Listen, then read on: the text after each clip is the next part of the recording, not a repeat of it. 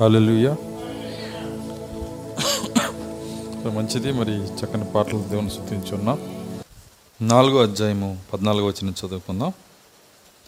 ఏసు మృతి పొంది తిరిగి లేచినని మనం నమ్మిన ఎడల అదే ప్రకారము ఏసునందు నిద్రించిన వారిని దేవుడు ఆయనతో కూడా వెంటబెట్టుకొని వచ్చును. మేము ప్రభువు మాటను బట్టి మీతో చెప్పున్నదేమనగా ప్రభువు రాకడ వరకు సజీవులమై నిలిచి ఉండి మనము నిద్రించిన వారి కంటే ముందుగా ఆయన సన్నిధి చేరము. ఆర్భాటముతోనూ ప్రధాన దూత శబ్దముతోనూ దేవుని బోరతోనూ పరలోకము నుండి ప్రభువు దిగివచ్చును. క్రీస్తునందుండి మృతులైన వారు మొదట లేతురు. ఆ మీదట సజీవులమై నిలిచి ఉండి మనము వారితో కూడా ఏకముగా ప్రభువుని ఎదుర్కొంటకు ఆకాశ మండలమునకు మేఘముల మీద కొనిపోబడదుము.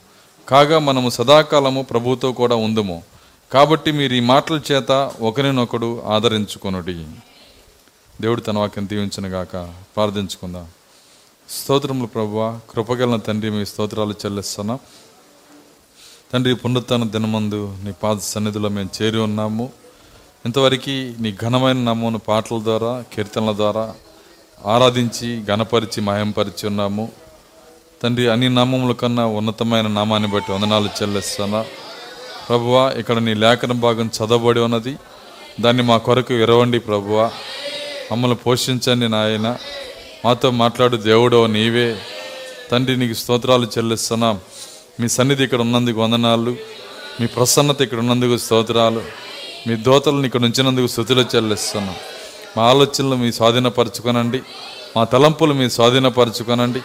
దేవా కనికరించండి ప్రభువా. ఇంకా నాయన తండ్రి యవనస్తులను నడుపుతున్నటువంటి నీ కుమారుడు బెన్నీ గారిని మీరు జ్ఞాపం చేసుకునండి. తండ్రి తాను నాయన ఎంతో తండ్రి నాయన వ్యయ- వ్యయంతో నాయన ప్రయాసతో వచ్చి తండ్రి ఆ కుడికి నడిపించుండగా తనకు తన కుటుంబాన్ని దీవించండి ప్రభువ. ఓ తండ్రి నాయన తను నాయన తాను ఇచ్చినటువంటి ఆ గిఫ్ట్లను కూడా మీరు దీవించి నూరంతల ఫలం ఆ కుటుంబానికి మీరు దాయిచ్చేయండి. ఈ సమయంలో నిన్ను ఆరాధించే హృదయాలు మాకు దాయిచ్చేయండి. మమ్మల్ని పైకి లేవనెత్తండి ప్రభువ. భూ సంబంధమైన విషయముల నుంచి మమ్మల్ని పైకి లేవనెత్తండి. పరలోక స్థలంలో కూర్చుండబెట్టండి. నీ వైపు చూచే శక్తి మాకు దయచేయండి తండ్రి వ్యర్థమైన ప్రతి ఆలోచన మా హృదయం నుంచి తొలగించండి ప్రభువా. మమ్మల్ని నాయన పరలోకం నుంచి బయటకు లాగే ప్రతి ఆకర్షణను కూడా అది ఎటువంటి ఆకర్షణ అయినా ప్రభువా ఎటువంటి చింత అయినా ఎటువంటి భారమైనా వాటిని ప్రభు అయిన యేసు క్రీస్తు నామంలో గద్దిస్తున్నాము నాయన. దూరపరచండి. నీలో సంతోషించి కృప దయచేయండి. నీలో ఆనందించే భాగ్యాన్ని మాకు దయచేయండి. నన్ను సిలుచాటును మరుగు చేయండి. నేను బలహీన నన్ను బలపరచండి.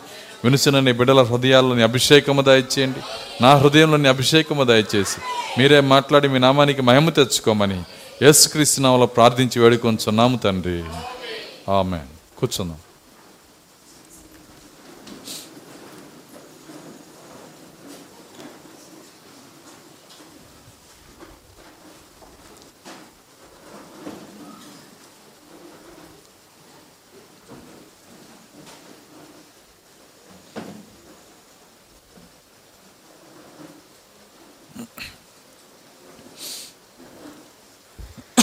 సరే మంచిది. మరి కొద్ది నిమిషాల్లో మనకు ఆలోచన వాక్యం పైన ఉంచుదాం.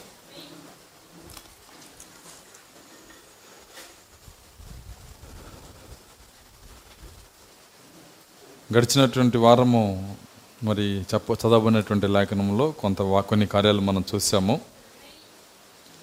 నిజముగా మరి మనం పాడినట్లుగా ఎవరు పాడని గీతమో యేసుతో కలిసి మనం పాడుతున్నాము ఇప్పుడు.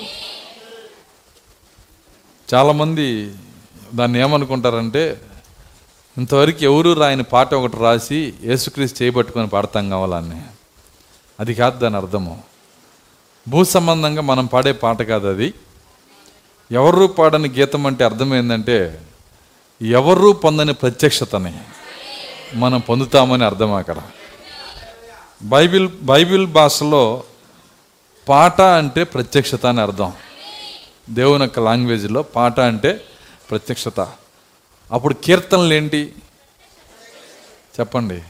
కీర్తనలు పాట ప్రత్యక్షత అనే సోదర ప్రకారం చూస్తే కీర్తనలు ఏమై ఉన్నవి? ప్రత్యక్షతలు. కాబట్టి పాట అర్థం కాక ఇస్రాయేలీలు యూదులు యేసుక్రీస్తుని సిలివేశారు. అర్థమైందని నేను చెప్పింది? ఆ పాట అర్థం కాలేదు. మరి నా దేవా నా దేవా ఏలన్నా చేయి విడిచితివి? కుక్కలు వచ్చి నా చేతిని పొడిచినవని పాటల చరణాలు. ఆ చరణాలు పాడుతూ ఒకవైపు పాడుతూ ఆయన్ని సిలువేస్తున్నారంట. కారణం ఏంటంటే పాట అర్థం కాలేదు. పాట అనేది అర్థం కాల. కాబట్టి పాట ఎప్పుడు కూడా అది ఒక ప్రత్యక్షత. కీర్తనలు ఒక ప్రత్యక్షత. మరి పరమగీతము అది ఇంకా పెద్ద ప్రత్యక్షత. వింటున్నారా? మరి బైబిల్లో పాట వచ్చిన ప్రతి స్థలములో ప్రత్యక్షత ఉంటుంది. మీరు ఎప్పుడు ఎక్కడైనా చూడండి ఒక పాట నా దగ్గరికి తీసుకురండి. అందులో మనం గ్రహించలేని అనేక విషయాలు అక్కడ ఉంటాయి. కాబట్టి అయితే ఇప్పుడు మనము బైబిల్లో ఉన్న పాట కాదు మనం పాడుతుంది. బైబిల్లో ఉన్నదే కానీ దాన్ని ఎవరు పాడలే ఇంతవరకు. కొత్త పాట కాదు కానీ బైబిల్లో ఉన్న పాటే. కానీ ఎవరు పాడలా దాన్ని? బైబిల్లో ఉండి ఎవరు పాడని గీతాన్ని ఈరోజు మనం పాడుతున్నామంట. దేవుని స్తోత్రం అలెలుయ్య ఎవరు పాడని గీతం అంటే అర్థమైందంటే ఎవరి యొక్క బయలుపాటులోకి అది రాలేదు. ఎవరి ప్రత్యక్షతలోకి అది రాలేదు. కాబట్టి అట్లాంటి ఎవరు గ్రహించని కార్యాలతో ఆయన వధువు యేసుతో కలిసి పాడుతుందంట ఈరోజు. దేవుని స్తోత్రం అలెలుయ్య అంటే అంత కృప మనకి ఇచ్చినందుకు మరి ఆయనకి ఎంతగా మనం స్థుతించినా అది తక్కువే అది. రాజులు ఎన్ని ఎన్ని బలులు ఇచ్చారో ఒకసారి మీరు రాజుల గంధాన్ని తీసి చూడండి. రాజులు ఒక గొర్రె ఒక కోడి కాదు ఇచ్చేది. వందలు వేలు కూడా ఇస్తారు. కొన్ని వేల దూడల్ని బలిచ్చినా ఎవరు పాడని గీతని వాళ్ళకి ఇవ్వలేదు దేవుడు. వింటున్నారా? మనమేమిచ్చాము అర్థమవుతుందా. మనం ఏమి ఇవ్వలేము. మనం అన్న రాజులు చేసినట్టు మనం చేయలేము. కానీ కృప ఎవరు పాడిన గీతాన్ని మన చేత పాడే కృప ఆయన ఇచ్చాడు ఆయన. దేవుని స్తోత్రం. అలెలుయ్య ఆ పాట ఎప్పుడు పాడతారో ఆ సందర్భాన్ని కూడా ఆయన ఇచ్చాడు. ప్రకటన గ్రంథం ఐదో అధ్యాయంలో. ప్రకటన గ్రంథము ఐదో అధ్యాయము.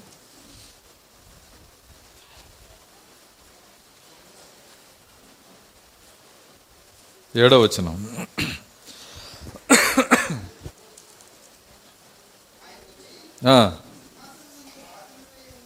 చేతుల నుండి ఆ. గ్రంథమును తీసుకొనిను. ఆయన వచ్చి సింహాసనమందు ఆసీనుడై- ఆసీనుడైన వాని కుడి చేతిలో నుండి ఆ గ్రంథమును తీసుకొనిను. ఆ గ్రంథము తీసుకొనెను. ఆయన దానిని తీసుకునినప్పుడు ఆ. నాలుగు జీవులను ఆయన దాన్ని నా- చూడండి జాగ్రత్తగా గమనించండి. ఆయన చేతిలో ఉన్న గ్రంథాన్ని చూడటానికైనా విప్పటానికైనా ఎవరికీ శక్తి లేదంట. అదేనా ముందు రాసింది? ఐదు ఒకటి చదవండి మీకు అర్థమవుతుంది. మరియు లోపటను మరియు లోపటను వెలుపటను రాత కలిగి వెలుపటను రాత కలిగి ఏడు ముద్రలు గట్టిగా వేసి ఉన్న ఒక గ్రంథము సింహాసనం నందు ఆసనుడై ఉండువాని కుడి చేత చూచితిని. సింహాసనం నందు ఆసీనుడై ఉండువా అని కొని చేత చూచితిని. మరియు. దాని ముద్రలు తీసి ఆ, గ్రంథం ఇప్పుడుకు ఆ, యోగ్యుడైన వాడెవడని. బలిష్ఠుడైన ఒక దేవదూత బలిష్ఠుడైన ఒక దేవదూత బిగ్గరగా బిగ్గరగా ప్రచురింపగా చూచితిని. అయితే పరలోకమందు గాని భూమి మీద గాని భూమి క్రింద గాని ఆ గ్రంథం ఇప్పటికైనను చూచుడికైనను పరలోకంలో గాని భూమి క్రింద భూమి మీద గాని భూమి క్రింద గాని భూమి క్రింద గాని ఆ గ్రంథం ఆ ఇప్పటికైనను గ్రంథము ఇప్పటికైనను చూచుడికైనను చూచుటకైనను. ఎవరికి నీ శక్తి లేకపోయిను? ఎక్కడెక్కడ లేదంట ఆ శక్తి? భూమి మీద సరే ఓకే అని ఒప్పుకుంటాం. భూమి కింద ఓకే. కానీ పరలోకంలో ఉన్న వాళ్ళకు కూడా లేదంట. దాన్ని పరలోకంలో దాన్ని విప్పగలిగిన చూడగలిగిన శక్తి కలిగిన వాళ్ళు ఎవరూ లేరంట. ఒక త్రితోవాది ఏమని ఆలోచిస్తాడంటే యేసుక్రీస్తు ఎక్కడ ఉంటాడంటే యహోవా యొక్క కుడి పక్కన సింహాసనం వేసుకొని కూర్చుంటాడని. ఎక్కడుంటాడు ఆయన? ఈ ప్రకటన గ్రంథం రాసేటప్పటికి యేసుక్రీస్తు చనిపోయాడా బతికున్నాడా? చనిపోయి తిరిగి లేచాడు. లేచి ఎక్కడికి వెళ్ళాడు? పరలోకానికి వెళ్ళాడు. పరలోకంకి వెళ్ళినప్పుడు ఆయన సీట్ ఎక్కడ ఉంటుంది? చెప్పండి నాకు కేర్ ఆఫ్ అడ్రస్ కావాలి. ఎక్కడ ఉంటుందండి అది? ఆయన సింహాసనం పక్కన ఆయన సింహాసనం పక్కన కుడివైపు వేసుకుంటాడంట. కుడి పార్శ్వం ఉంటాడు. యోహాన్ చూసినప్పుడు పరలోకంలో కూడా ఎవరు లేరని కొట్టేశాడే? ఇది ఎలా ఎలా ఇది సాధ్యమైన కార్యం ఇది? యేసు ఉండేది పరలోకంలో. యహోవా అంటే ఆయన సింహాసనంలో ఆ యొక్క ఏడు ముద్దల గ్రంథాన్ని పట్టుకొని కూర్చున్నాడు. యేసు ఉండేది ఎక్కడ? పరలోకంలో ఉంటాడు కదా. అంటే యేసు కూడా దానికి అర్హుడు కాదా? ఏ యేసు ఎందుకు కనపడలేదు? నేను అడుగుతున్నా. ముగ్గురు దేవుళ్ళు ఉన్నారు యేసుక్రీస్తు యహోవా పక్కన కూర్చున్నాడు అనే వాళ్ళందరికీ ఇదో ప్రశ్న అనమాట అర్థమవుతుందా? యోహానికి యేసు ఎందుకు కనపడలేదు? చూడండి ఎందుకు యేసు కనపడలేదని మనం ప్రశ్నించినప్పుడు వాళ్ళ దగ్గర ఆన్సర్ లేదు. ఏసు ఎందుకు కనపడలేదంటే ఏసు యహోవాలో ఉన్నాడు కాబట్టి కనపడలేదు. ఏసు ఎక్కడో లేడు. యహోవాలో ఉన్నాడు ఆయన. వింటున్నారా? కాబట్టి ఆయన మరి ఎవరు లేరు. దాన్ని తీసుకోగలిగిన వ్యక్తి ఎవరు? లేరు. అందులో ఉన్న కార్యమును చూడగలిగిన వ్యక్తి ఎవరు? లేరు. అందులో ఏముంది ఆ ఏడు ముద్రలో అంటే ఆ ఏడు ముద్రలో ఏముందో చూడాలంటే పిరమిడ్ పైన ఉన్న రూపాన్ని చూడాలి. ఏముంది పిరమిడ్ పైన? తలరాయి పైన. అర్థమవుతుందా? తలరాయి పైన ఏముంది? చూడండి పిరమిడ్ పైన ఏముందంటే తలరాయి అన్నారు. తలరాయి పైన ఏముందంటే మేఘం అంటున్నారు. కానీ నా ఆన్సర్ ఇంకా రాలా. ఏముంది అక్కడ? ఆయన ముఖం ఉంది అక్కడ.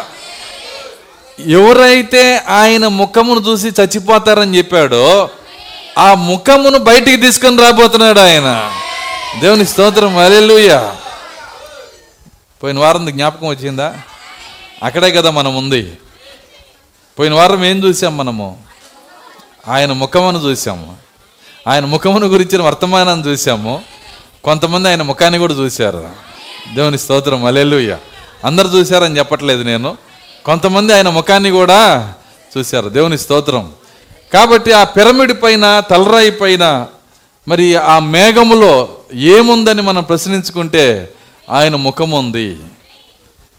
ఈ ముఖము కూడా ప్రవక్త ఈ మేఘం వచ్చినప్పుడు గ్రహించలేదు ఆయన. కొన్ని సంవత్సరాల తర్వాత మరి ఒక సంవత్సరం తర్వాత ఆయన దేవుని ఆత్మ చెబుతుంది.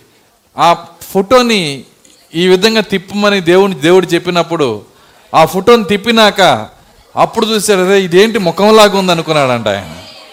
ప్రవక్త కూడా చాలా ఆలస్యంగా అది ఆయన ముఖమని తెలిసింది. దేవుని స్తోత్రం అలెలుయ్య ఎందుకంటే బయలుపాటు ఇవ్వవలసిన వాడు ఆయనే. అలెలుయ్య మన మన సమస్య ఏంటంటే మనకి అన్ని బయలుపాట్లు తొందరగా వస్తాయి కానీ ఈ బయలుపాట్లు చివరకు వస్తాయి. ప్రతి ఒక్క బయలుపాటు మనం పొందుకోగలుగుతాం కానీ కానీ ముఖమును గురించిన బయలుపాటు దేవుని గురించిన బయలుపాటు చాలా ఆలస్యంగా వస్తుంది. అయితే అది రావాలి అంటే మొట్టమొదట మన లోపల ఆసక్తి ఉండాలి మొట్టమొదట. దేవుని గురించిన ఆసక్తి దేవుని పట్ల ప్రేమ మరి దేవ్ దేవుడు అంటే మనకు ఆసక్తి కలిగినప్పుడు మాత్రమే ఆయన తన వాక్యాన్ని మన హృదయంలో ఆయన విప్పే దేవుడై ఉన్నాడు ఆయన. మనం గనక మనము అయిష్టంగా ఉంటే పరధ్యానంగా ఉంటే ఆయన వచ్చే దేవుడు కాదు. ఎందుకంటే ఆయన మర్యాద కలిగిన దేవుడు ప్రేమ కలిగిన దేవుడు. నీవు ఆసక్తిగా ఉన్నప్పుడు మాత్రమే నీ దగ్గరకు వచ్చే దేవుడు ఆయన. హల్లెలూయా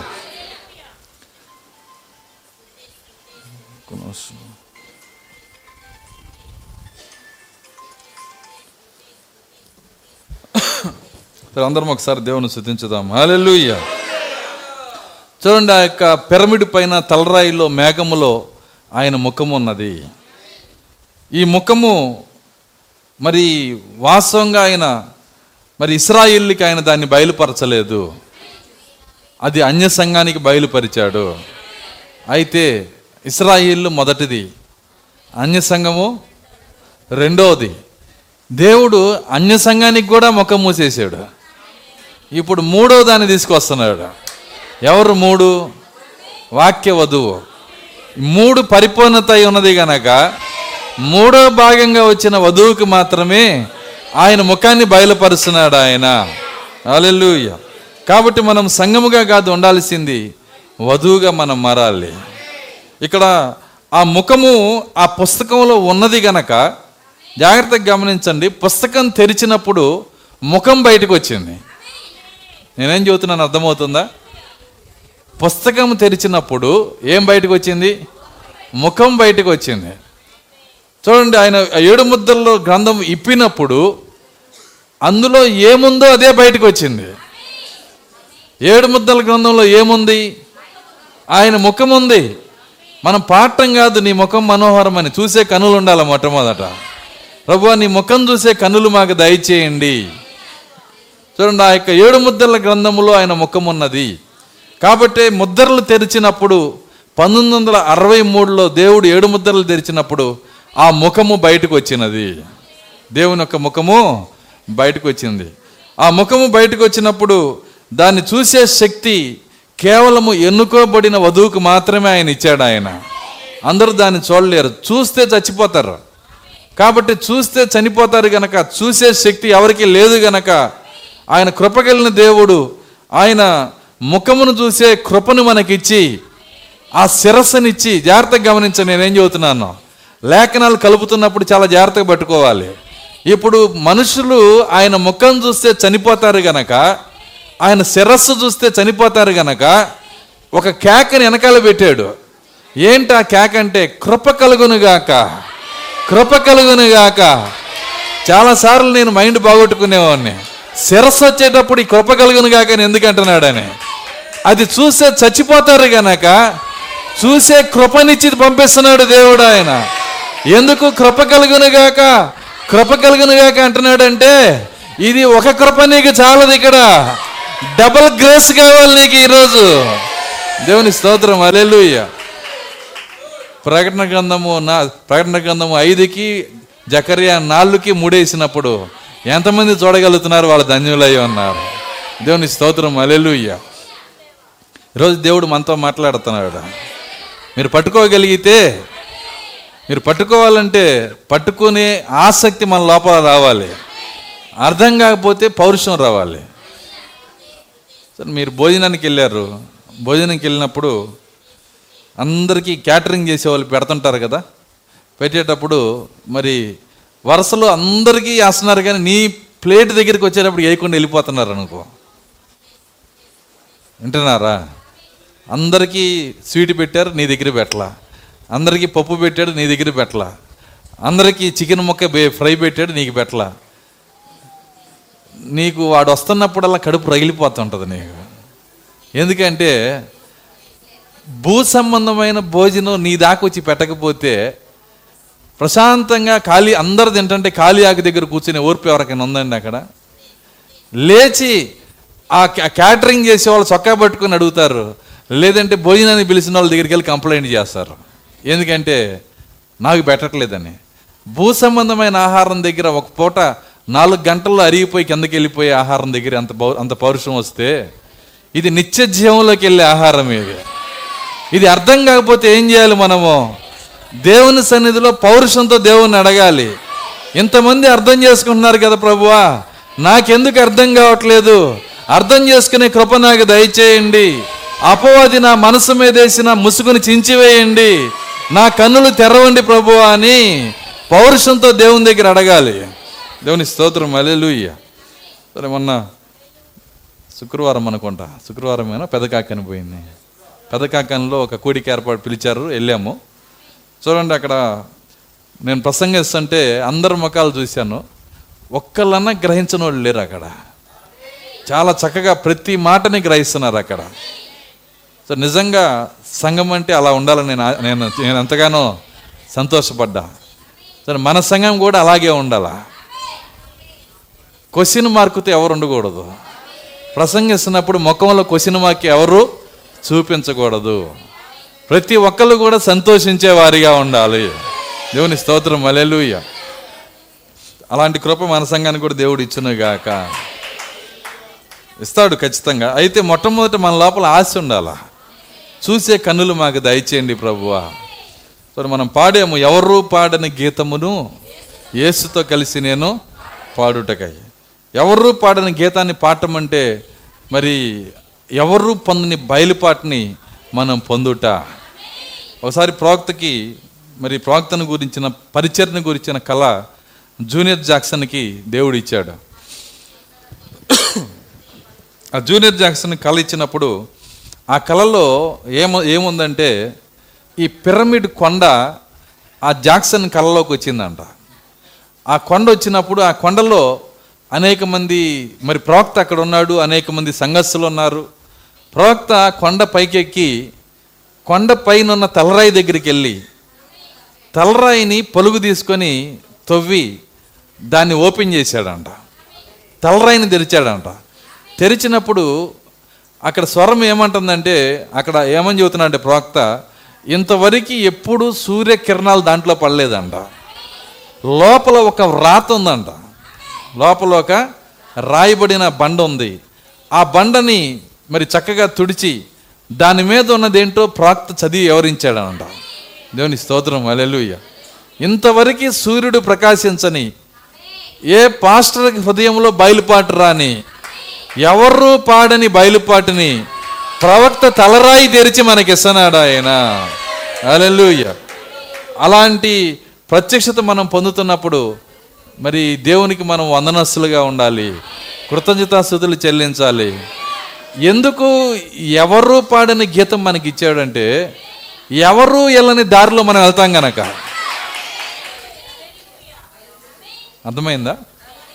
ఎందుకు ఎవరు పాడని గీతం మనకి ఇచ్చాడంటే ఎవరు వెళ్ళని దారిలో మనము అందరు వెళ్ళే దారి ఏంటంటే పు- పుట్టినోడు సావక మానడు అని. పుట్టినోడు గిట్టక తప్పదు. పుట్టింది గిట్టక తప్పదు. కానీ ఇది అందరు వెళ్ళే మా- మార్గం. కానీ ఇంకొక మార్గం ఉంది. పుట్టి ఎన్నడూ చనిపోకుండా మనం పుడ పుట్టాము. కానీ ఎన్నడూ మనము చనిపోము. ఈ మార్గంలో ఎవరైనా వెళ్ళారా ఇంతవరకు? ఎవరు వెళ్ళలా? ఇలాంటి మార్గంలో వెళ్ళటానికి ఆ ఎన్నుకున్న ప్రజల కోసము ఎవరు పాడిన గీతాన్ని దేవుడు ఇస్తున్నాడు ఆయన. ఎంతమంది ఎవరు వెళ్ళని దారిలో వెళ్ళాలని కోరుకుంటున్నారు? దేవుడు మిమ్మల్ని దీవించనగాక. ఏంటి ఎవరు వెళ్ళని దారి? సమాధిలోకి వెళ్ళి పైకి రావటం కాదు. సమాధికే వెళ్ళకుండా మహిమలోకి వెళ్ళటానికి. మరణ శరీరము మార్పునంది. మహిమ దేహము మహిమ శరీరము పొందుట కొరకై. మ- మరణ శరీరం మార్పునంది. ఉన్న శరీరమే చనిపోయి లేవటం కాదు ఉన్న శరీరమే మార్పు నొందుతుంది. ఇలాంటి ఇలాంటి దారి ప్రపంచంలో ఎవరి దగ్గర లేదు. బిల్గేట్స్ దగ్గర కూడా లేదు. కోటీశ్వరుల దగ్గర కూడా లేదు. ఎంత డబ్బున్నోళ్ళ దగ్గర కూడా లేదు. పేదోడి దగ్గర లేదు డబ్బున్నోడి దగ్గర లేదు. తెలివైనోడి దగ్గర లేదు జ్ఞానవంతుడి దగ్గర లేదు. చదువుకున్నోడి దగ్గర లేదు. ఎవరి దగ్గర లేదు ఈ దారి. కానీ ఈ నూతన పాటలోనే ఎవరు పాడని గీతంలోనే ఈ గొప్ప దారి దేవుడు మనకి ఇస్తున్నాడు ఆయన. అలాంటి దారిలో ప్రయాణించాలని అందరికీ ఆశ ఉంటుంది. కానీ ఎవరు ప్రయాణించని దారిలో ప్రయాణించాలని అందరికీ ఆశ ఉంటుంది. కానీ ఎవరూ పాడని గీతం వినమంటేనే కష్టంగా ఉంటుంది. అర్థమవుతుందా? ప్రయాణించాలని ఆశ ఉంది నీకు. అయితే నువ్వు ఆ గీతమును వినకుండా ఆ పాటను నువ్వు నీ హృదయంలో తీసుకోకుండా ఆ మార్గంలో నువ్వు ఎన్నడూ వెళ్ళలేవు. ఎందుకంటే దేవుడు ఒక ఉద్దేశం కొరకే ఆ పాటను మనకి ఇచ్చాడు. దేవుని స్తోత్రం అలెలుయ్య దానికే ప్రవక్త అంటున్నాడు ప్రతిదీ ఒక బయలుపాటే అన్నాడు ఆయన. ప్రతిదీ ఒక బయలుపాటే. చర్చికి వచ్చేది ఒక బయలుపాటే. వింటున్నారా? స్వస్థత ఒక బయలుపాటే ఆశీర్వాదము ఒక బయలుపాటే. నువ్వు ఆశీర్వదించబడాలంటే ఒక బయలుపాటు నీకు ఏదో రావాలి. నువ్వు సంఘానికి రావాలంటే ఏదో నీకు బయలుపాటు రావాలి. రక్షణ ఒక బయలుపాటే విమోచన ఒక బయలుపాటే ప్రతి కార్యం ఒక బయలుపాటే.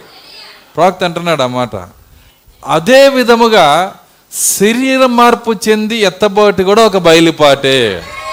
ఆ చివరి బయలుపాటు ఆయన సంగారి తాకినప్పుడు ఆ చివరి బయలుపాటు ఆయన వధువుకి తాకినప్పుడు అప్పుడు ఆమె ఎత్తబాటులో వెళ్ళిపోతుంది. కాబట్టి ప్రతిదీ ఒక బయలుపాటే. ప్రతిదీ ఒక ప్రత్యక్షతే. ఒక వ్యక్తి తొంభై సంవత్సరాలు బ్రతుకుతున్నాడంటే వాడికి ఎప్పుడో ఆ బయలుపాటు ఒకటి వచ్చి ఉంటుంది. వింటున్నారా? మీకు అర్థమవుతున్న ఎగ్జాంపుల్ చెప్తున్నా. ఏంటి వాడికి వచ్చిన బయలుపాటు అంటే వాళ్ళ తల్లిదండ్రుల్ని దేవుళ్ళలాగా చూస్తాడు వాడు. బైబిల్ ఏం చెప్తుంది? తల్లిదండ్రుల్ని సన్మానించువాడు దీర్ఘాయుష్మంతుడవుతాడని చెబుతుంది. పొద్దున్న లెగిస్తే మన మన యవనస్తులు యవనస్తురాళ్ళు పిల్లలు తల్లిదండ్రులు ఎంత చిరాకు పడుతుంటారు? ఇదేం పాస్ ఏడు ముద్రల నుంచి ఇటు వచ్చారు. కొన్ని కార్యాలు అవి కూడా వినాలి మనం? అర్థమవుతుందా? ఖచ్చితంగా మన యవనస్సులు యవనస్తురాళ్ళు ఎంత చిరాకు పడుతున్నా తల్లిదండ్రులు పోనీలే అమ్మా. అర్థమవుతుంది? నీకు పోనీయే కానీ ఆయుష్ తగ్గిపోతుంది అక్కడ. వాళ్ళ క్రమశిక్షణ రావాలి. తల్లిదండ్రుల విషయంలో ప్రేమ రావాలి. విధేయత రావాలి. నేను మా స్నేహితుడు ఒక ఆయన ఉన్నాడు. ఆయన ఫైనాన్సర్ ఆయన. మరి ఆయన దాదాపుగా ఒక మరి మా నలభై సంవత్సరాల వయసు ఉంటుంది ఆయనకి. వాళ్ళ తల్లిదండ్రులు వాళ్ళ తల్లిదండ్రులు అంటే వాళ్ళ తాతలు వాళ్ళందరూ వాళ్ళ కల్చర్ ఏంటంటే తల్లిదండ్రుల దగ్గర వాళ్ళు మోకాల మోకాల మీద కూర్చొని వాళ్ళ వాళ్ళ యొక్క పాదాల మీద పడి వాళ్ళని గౌరవిస్తారు వాళ్ళు. చూడండి పాదాల మీద పడి గౌరవించడం అని ఇక్కడ అడగట్లా. కనీసం ముఖం మీద నిర్లక్ష్యం చేయమాకండి. ఏమడుగుతున్నాడు? వాళ్ళ ముఖం మీద నిర్లక్ష్యంగా మాట్లాడమాకండి.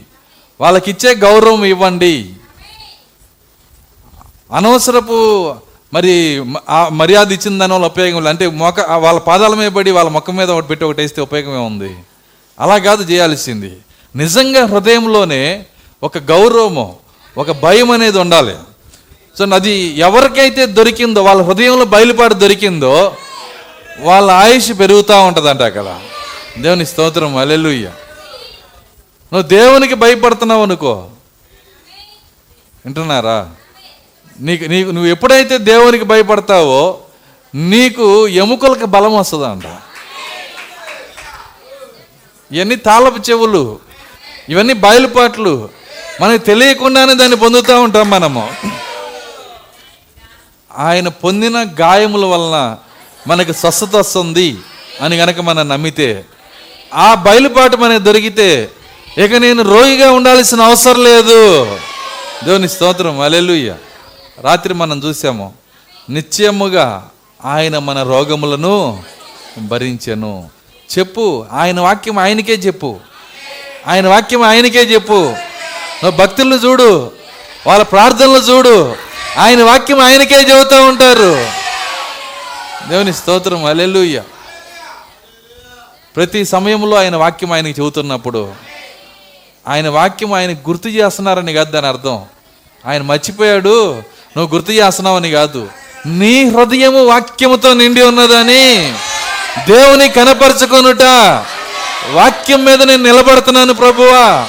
వాక్యము కొరకు నేను నిలబడుతున్నానని దేవుని కనపరచుట. అది ప్రభా నువ్వు మర్చిపోయావు నన్ను నన్ను ఆశీర్వదించటం. అది కాదు దాని అర్థం. కాబట్టి వాక్యము మన ప్రార్థనలో ఉండాలి. వర్తమానము మన ప్రార్థనలో ఉండాలి. ఇదంతా బయలుపాటు.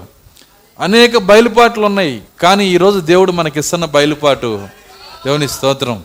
ఎవరూ పాడని గీతాన్ని దేవుడు మనకిస్తున్నాడు ఆయన. అలెలుయ్య మేధావుల్ని దాటి వచ్చేసాడు ఆయన. బైబిల్ ప్రొఫెసర్లను దాటి వచ్చేసాడు అనేక మందిని దాటి వచ్చేసాడు ఏమీ తెలియని మన దగ్గరికి వచ్చాడు ఆయన. మనకి తను తను బయలుపరుచుకుంటున్నాడు. మేధావులు అర్థం చేసుకోలేని నువ్వు అర్థం చేసుకోవాలంటే కృప కావాలి. దేవుని స్తోత్రం అల్లెలుయ్య ముద్రలు తెరిస్తే శిరస్సు ముఖం బయటకు వచ్చింది.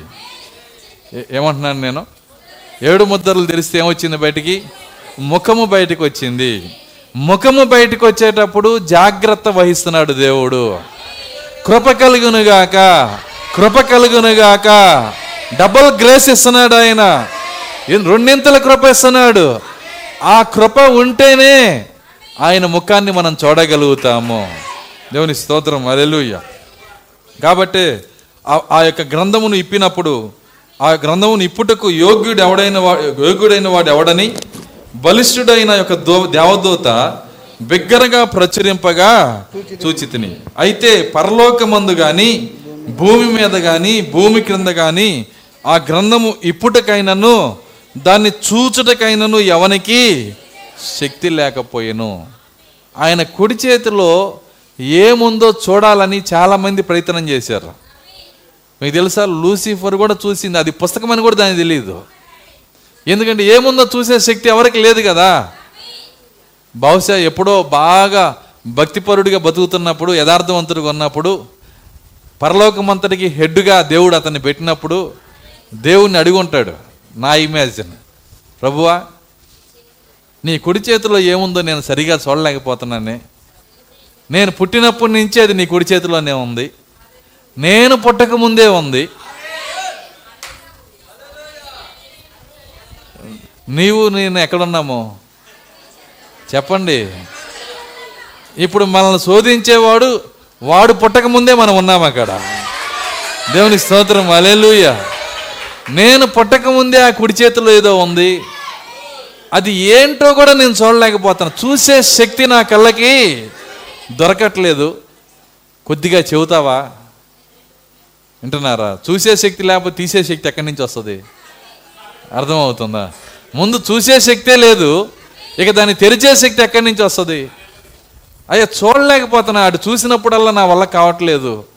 ఆ మహిమ ఏంటి? అందులో ఏముంది? ఏదో సంకల్పం నీలో ఉంది. వింటున్నారా? దేవుడు మనసులో అనుకుంటున్నాడు. ఈ సంకల్పం నెరవేరాలంటే నువ్వు అవసరం రా అని దేవుని స్తోత్రం అలేలుయ్య చూడండి దేవుడు చెప్పలా ఆన్సర్ చెప్పలా. ఎవరు చూసే శక్తి లేదు అక్కడ. చూసే శక్తి లేదు దాన్ని తెరిచే శక్తి లేదు. అలాంటి గొప్ప మరి కార్యం ఆయన చేతిలో ఉంది. కొంతమంది చూశాయిగా చూశారు కానీ రకరకాలు కనపడ్డాయి. దేవుడు దేవుడు ఆ శక్తి ఇచ్చాడు. ఇంకొక ఆయన చూశాడు. చూసి ఏం చేశాడంటే ఆయన ఆయన చాట ఆయన చేతిలో ఉందన్నాడు ఆయన. ఏమన్నాడు ఆయన? అది ఎలా కనపడిందంట? చాట్లాగా కనపడింది. ఇంకొక ఆయన చూశాడు. ఆయన చేతిలో ఏందో కిరణాలు వస్తున్నాయే. ఏమన్నాడు ఆయన? ఆయన చేతిలో ఏదో కిర- ఆ కిరణాలు ఏంటో ఎందుకు వస్తున్నాయో నాకు అర్థం కావట్లేదు కానీ ఒకటి మాత్రం వాస్తవం. అక్కడ ఆయన బలం దాగి ఉంది. ఏమన్నాడు? దేవుని బలం ఎక్కడ ఉందంట ఆయన కుడి చేతిలో ఉంది. దేవుని స్తోత్రం. అలెలుయ్య ఆ బలమే ఆయన కొమ్ముగా మారింది. అలెలుయ్య ఆ గొర్రె పిల్ల కొమ్ములు ఎవరు ఆయన బలమై ఉంది. ఆ కొమ్ములు ఎన్ని ఏడు. ఏడు సంఘాలు. ఏడు సంఘాల నుంచి వచ్చే వధువు. దేవుని స్తోత్రం. నేను కొద్దిగా లోతుకి వెళ్తున్నానేమో అనిపిస్తుంది. జాగ్రత్తగా గమనించి అర్థమవుతుందా నేను చెబుతుంది. ఎవరికైనా అర్థం కాకపోతే ఓర్పుతో ఆమె చెప్పండి? ఒకరోజు మీకు అర్థమయ్యేటట్టు చేస్తాడు దేవుడు. ఎందుకంటే మీరున్న స్థితిలో నేను కూడా ఉన్నాను. ఎప్పుడంటే పాతికేళ్ళ క్రితం. అర్థమవుతున్నట్టు. ఇరవై ఐదేళ్ళ క్రితము మీరున్న స్థితిలోనే నేను కూడా ఉండి వర్తమానము అర్థం కాక లోతు అందక ఈత ఈలేక అర్థమవుతుంది. దేవుని దగ్గర ప్రార్థించి ప్రార్థించి ప్రభువా నీ వాక్యాన్ని నాకు తెరవు అని దేవుని దగ్గర అడిగితే ఇప్పుడున్న ఈ రూపానికి ఆయనే తీసుకొని వచ్చాడు. ఏమీ అర్థం కాని ఒక వ్యక్తిని ఇప్పుడున్న ఈ రూపంలో నన్ను తీసుకొస్తే నన్ను చేసిన వాడు నిన్ను కూడా చేస్తాడు దేవుడు ఆయన. ఎత్తపాట్లో వెళ్ళే ప్రతి వ్యక్తికి ఆ శక్తిని ఇస్తాడు ఆయన. కాబట్టి అర్థం కాని వాళ్ళు పౌరుషంతో ఉండండి అర్థం కాని వాళ్ళు కృతజ్ఞతతో ఉండండి. పౌరుషంతో అంటే పాస్టర్ని తిట్టమాకండి. అది అర్థం కావట్లేదు అది కాదు దాని అర్థం. పౌరుషం అంటే నాకెందుకు దేవుడు ఇవ్వడని దేవుని దగ్గర అడగండి. పౌరుషంతో దేవుని దగ్గర అడగండి. ఖచ్చితంగా ఒకరోజు దేవుడు మీకు వాక్యాన్ని తెరుస్తాడు. దేవుని స్తోత్రం అలెలుయ్య కాబట్టి ఆయన కుడి చేతిలో ఉన్న ఆ పుస్తకము అది యోహానికి చేట వల్లే కనపడింది. యోహానికి ఏం కనపడింది? ఒక చాటలాగా ఉంది. ఎందుకు అది చాటలాగా ఉందంటే చాట జడ్జి పని చేస్తుంది. మీకు అర్థమవటాన్ని చెబుతున్నాను నేను. ఏం చేస్తుంది?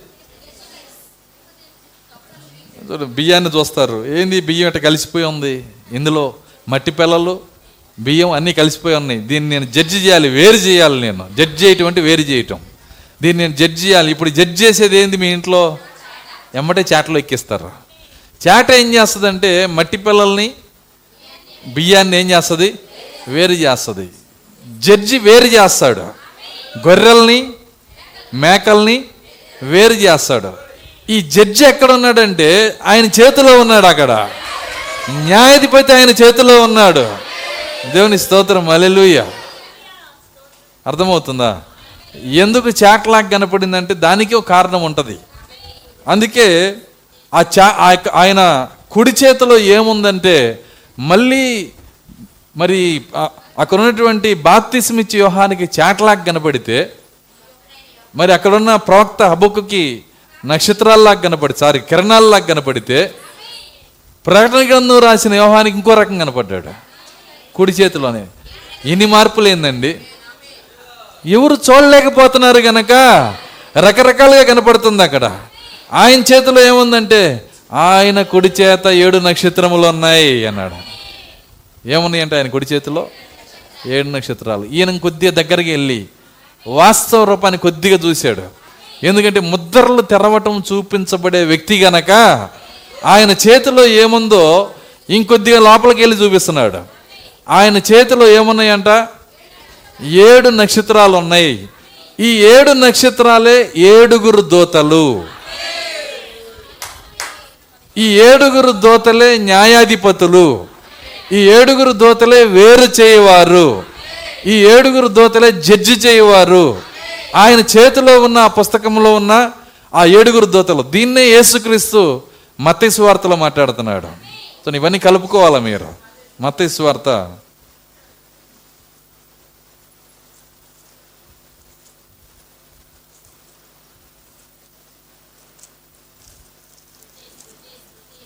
మత్తయి సువార్త పదమూడు అధ్యాయము.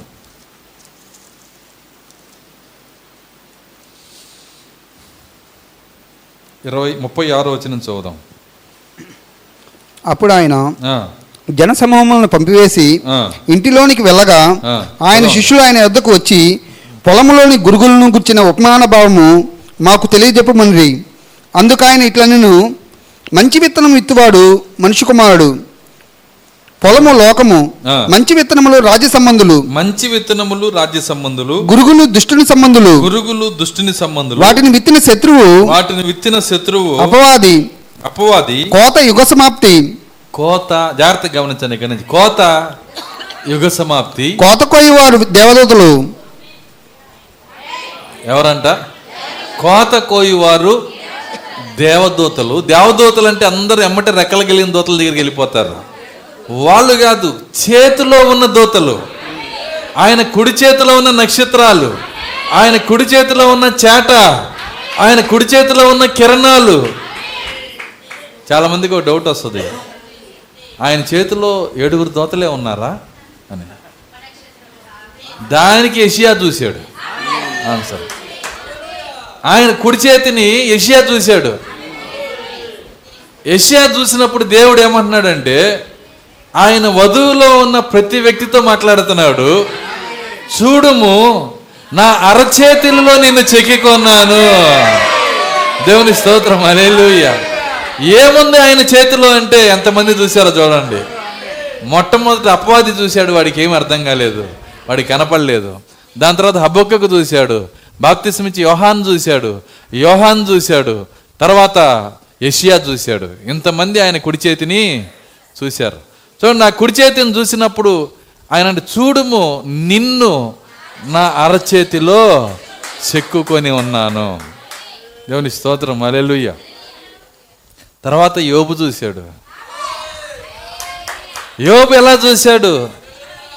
సప్త ఋషి నక్షత్రములను ఎవరి సప్త ఋషి నక్షత్రాలు? ఏడుగురు దోతలు. వాళ్ళు మాత్రమే ఉన్నారనుకుంటారని వాటి ఉపనక్షత్రములను.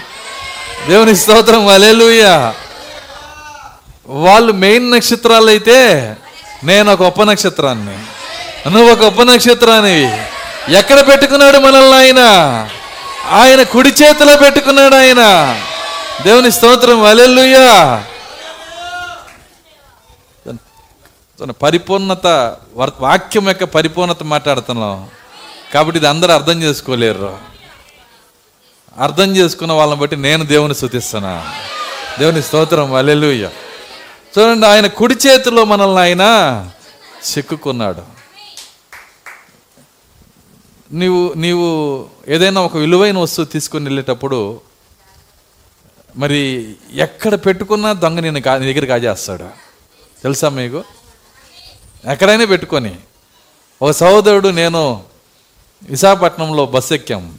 ఈ మధ్య ఒక సిటీ బస్సు మన మన మన బ్రదర్. నాకు వెంటనే తలంపు వచ్చింది. ఎక్కిన వెంటనే తలంపు వచ్చింది. ఎందుకంటే ఇంతకుముందు నాకు అనుభవం ఉంది. విజయవాడలో ఆ యొక్క నది ఒడ్డున సిటీ బస్సు స్టాండ్లో నేను నుంచొని ఉంటే చాలామంది ఏలబడతా వెళ్తున్నారు. అక్కడ పక్క పక్కనే స్టాపులు ఉంటాయి. మరి రెండో స్టాప్కి వెళ్ళేటప్పటికి ఇక్కడ ఎక్కి అక్కడ ఇక్కడ ఎక్కాడు ఒకడు. అక్కడ దిగాడు. ఇదేంది ఇక్కడే కదా ఎక్కింది? అక్కడే దిగేసాడు. అని చూస్తే నాలుగు పరుసులు తీసి లెక్కేసుకుంటూ వస్తున్నాడు. మరి వాడు వాళ్ళు ఎంత ఎంత భద్రంగా దాచుకొని ఉంటారు దాన్ని? కానీ ఏం చేశారు? లాగేశారు. అర్థమవుతుందా? వాళ్ళకే తెలియకుండా. మీ శరీరం తెక్కకుండా చొక్కా మాత్రం ప్యాంటు మాత్రమే తెగేటట్టు కొయ్యగలరు వాళ్ళు. స్పెషలిస్టులు అనమాట నీ నీకు నీ నీ బరువు ఎక్కడుందో దాన్ని బయటికి తీసేయగలరు. అది నేను చూశాను కాబట్టి సహోదరుడికి చెబుదామని నేను చెప్పేలోపు నేను చెప్పాను మీ పర్సు జాగ్రత్త అండి అన్న. ఇట్లా అనుకుంటే లేదు అది. జస్ట్ ఐదు నిమిషాలే అయింది. ఇట్లా ఎత్తుక్కునేటప్పటికి లేదు. ఏమైంది? కంగారు పడతా చుట్టూ చూస్తే కింద పడిపోయి ఉంది నేను పర్సు తీయలేదు. కానీ పర్సు ఎక్కడ ఉంది కింద పడిపోయి ఉంది ఇదేంటి కింద పడిపోయిందని చెప్పి దాన్ని తీసి చూస్తే దాన్ని మరి గబ గబగబ దాన్ని తెరిచి చూశాడు. అందులో ఆయన పెట్టుకున్న డబ్బు లేదు. కానీ దేవుని కృప దాన్ని నిండా పెట్టలేదు ఆయన. ఒక ఐదు వందల నోటు వరకే పెట్టాడు ఆయన. సరే ఐదు వందలు తీసుకున్నాడు. వాడు ఆ పర్సుని అక్కడే పడేసి వెళ్ళిపోయాడు. ఎక్కడైనా పెట్టుకో కాజేస్తారు. అదే మన సహోదరుడు చేత్తో పట్టుకున్నాడు అనుకో. ఎంతమందికి అర్థమవుతాను నేను చెబుతాను? ఎవరైనా పట్టి తీసుకోగలుగుతారా? పైగా జాగ్రత్తగా గమనించండి. అందుకే దేవుడు మనల్ని ఎక్కడ పట్టుకున్నాడంటే అర్ర చేతిలో పట్టుకున్నాడు అట్లా. కొంతమంది అరచేతిలో పట్టుకున్నా వాళ్ళ దగ్గర నుంచి కూడా లక్కోవచ్చు ఎందుకంటే వాడు బలహీనుడైతే. కానీ మన దేవుడు యాకోబు బలిష్ఠుడు ఆయన. దేవుని స్తోత్రం. అలెలుయ ఆయన బలిష్ఠుడైన దేవుడు గనక ఆయనకి మించిన బలమైన వాళ్ళు లేరు గనక ఆయన బలిష్ఠుడైన దోత గనక ఆయనే తన చేతిలో పట్టుకుంటే ఆయన దగ్గర నుంచి లాగేవాళ్ళు ఎవరన్నారు ఈరోజు? ఇప్పుడు ఎంత సంతోషం వస్తుంది. ఆయన చేతిలో నేను ఉన్నందుకు ఆయన చేతిలో నువ్వు ఉన్నందుకు కృతజ్ఞతాస్థుతులు దేవుని చెల్లించాలి. ప్రభు నీ చేతిలో నేనున్నాను ఆయన ఇప్పుడు నాకు నిశ్చయంత కలిగి కలిగి ఉన్నది ప్రభు. ఎవరు నీ అద్దె నుంచి నన్ను కాజేయలేరు. డబ్బు నీ దగ్గర నుంచి లాగేయలేదు. లోకం నీ వద్ద నుంచి నన్ను లాగేయలేదు. లోకాశీలు నన్ను లాగేయలేవు. దేవుని స్తోత్రం అలెలుయ్య దయ్యములు అపవాది ఏది నన్ను లాగేయలేదు. అందుకే ఆయన చేతిలో ఉన్న మనల్ని చూసుకొని ఆయన చేతిలో పౌల్ని చూసుకొని ఆయన చేతిలో పౌలు తన్ను తాను చూసుకొని ఈ రిఫరెన్స్ రాశాడు. ఏ రిఫరెన్స్ రాశాడు? రోమిల్కి రాసిన పత్రిక. మళ్ళీ వద్దాం ఇక్కడ మనం మొత్తైసు వార్తకి.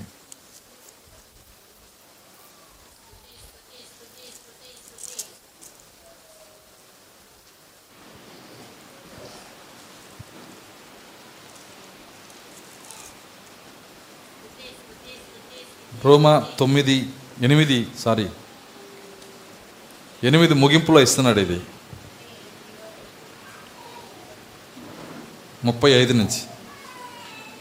క్రీస్తు ప్రేమ నుండి క్రీస్తు ప్రేమ నుండి మనల్ని ఎడబాపు వాడేవాడు. మనలను ఎడబాపు వాడేవాడు. శ్రమ అయినను. శ్రమ అయినను. బాధ అయినను. బాధ అయినను. హింస అయినను. హింస అయినను. కరువైనను. కరువైనను. వస్త్రహీనతైనను. వస్త్రహీనతైనను. ఉపద్రవమైనను. ఉపద్రవమైనను. ఖడ్గమైనను. ఖడ్గమైనను. మనల్ని ఎడబాపున. క్రీస్తు ప్రేమ నుండి ఎడబాపున. ఇందును గురించి రాయనిదేమనగా.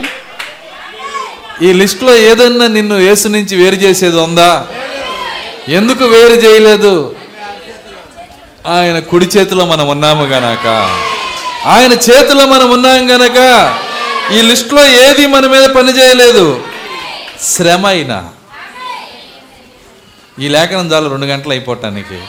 కానీ నేను దాన్ని చూడట్లా. జాగ్రత్తగా గమనించండి. శ్రమ అయినా బాధ అయినా హింస అయినా కరువైన వస్త్రహీనత అయినా ఉపద్రవమైన ఖడ్గమైన ఖడ్గమైన. అనేసాడు ఆయన. ఎందుకంటే ఆయన చేతిలో పౌలు గారు తన్ను తాను చూసుకున్నాడు గనక. ఆ చేతిలో ఉన్న ఏడు ముద్రలోకి చూసిన వింటున్నారా? మొదటి దూత ఆయనే. ఆయన మూడో ఆకాశానికి వెళ్ళి ఏడు ముద్రల ప్రత్యక్షతను పొందుకున్నాడు గనక తన స్థానం ఆయన చేతిలో ఉన్నది గనక ఆ చేతిలో ఉన్న చాట్లో ఉన్నది గనక ఆ చేతిలో చేతిలో ఉన్న కిరణాల్లో ఉన్నది గనక ఆ చేతిలో ఉన్న నక్షత్రాల్లో ఉన్నది గనక దేవుని స్తోత్రం అలెలుయ్య అసలు ప్రాముఖ్యమైన నక్షత్రాల్లోనే ఈయన ఒక నక్షత్రం. ఆయన ఉపనక్షత్రం కాదు ఆయన. ఏడు నక్షత్రాల్లో మొదటి నక్షత్రం. కాబట్టి తన స్థానాన్ని చూసుకున్నాడు గనక ఇప్పుడు అన్నాడు ఖడ్గమైన ఖడ్గం పైకెత్తినప్పుడు ఆ ముద్దు పైన ఆయన శిరస్సును పెట్టమని చెప్పినప్పుడు ప్రాక్త అంటున్నాడు ఎప్పుడు ఆ మాట పలికాడు తెలుసా ఆయన? ఖడ్గం పైకెత్తినప్పుడు ఆ ఖడ్గం తన తన శిరస్సుని ఖండించేటప్పుడు అప్పుడు అంటున్నాడంట ఓ మరణమా నీ ముళ్ళెక్కడా ఓ సమాధి నీ విజయం ఎక్కడా దేవుని స్తోత్రం అలెలుయ్య మానవుడికి శత్రువుల్లో లిస్టులో మరణము సమాధి. రెండు ఉన్నాయి అక్కడికి నడిపించే లిస్టులో పాపం ఉంది. వింటున్నారా? ఈ పాపము శాపము మరణానికి సమాధికి నడిపిస్తున్నాయి. అయితే ఈ పాపము శాపము ఆ మరణానికి సమాధికి నడిపిస్తున్నప్పుడు ఈ పాపానికి శాపానికి మరణానికి సమాధికి మధ్యలో సిలువ వచ్చి నిలబడింది అక్కడ.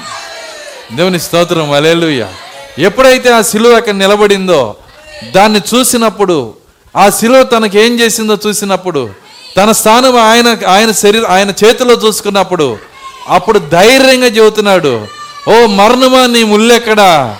ఓ సమాధి నీ విజయం ఎక్కడా? ఏది నన్ను ఎడబాపలేదు? పౌలు గారు వస్త్రహీనతతో బాధపడ్డాడండి. నాకు తెలిసి ఇప్పుడైతే వస్త్రహీనత ఎవరికి లేదని నమ్ముతున్నాను నేను. నిజమేనా? ఒకప్పుడు భయపడేవాళ్ళు. ఏమంటే ప్రపంచ జనాభా పెరిగిపోతుంది ఉండే కొంది బట్టలు కూడా దొరకవని. విచిత్రం ఏంటంటే ఇరవై సంవత్సరాల క్రితం ఒక మీటర్ ఎంత అమ్ముతున్నారో మా పురుషుల బట్టలు చెబుతున్నాను ఇప్పటికి ఇరవై సంవత్సరాల తర్వాత కూడా అదే రేట్ అమ్ముతున్నారు. బట్టలు పెరగంది ఏదన్నా ఉందంటే అది బట్టలే. అంటే ఎంత విస్తారంగా వస్త్రాలు వస్తున్నాయి అంటే వస్త్రాలు అసలు మరి దుమ్ము ధూళి అంత విశాలంగా ప్రజల దగ్గరికి వస్తున్నాయి. వస్త్రం కొనుక్కోని వాళ్ళు అంటే ఎవరు లేరు. వింటున్నారా?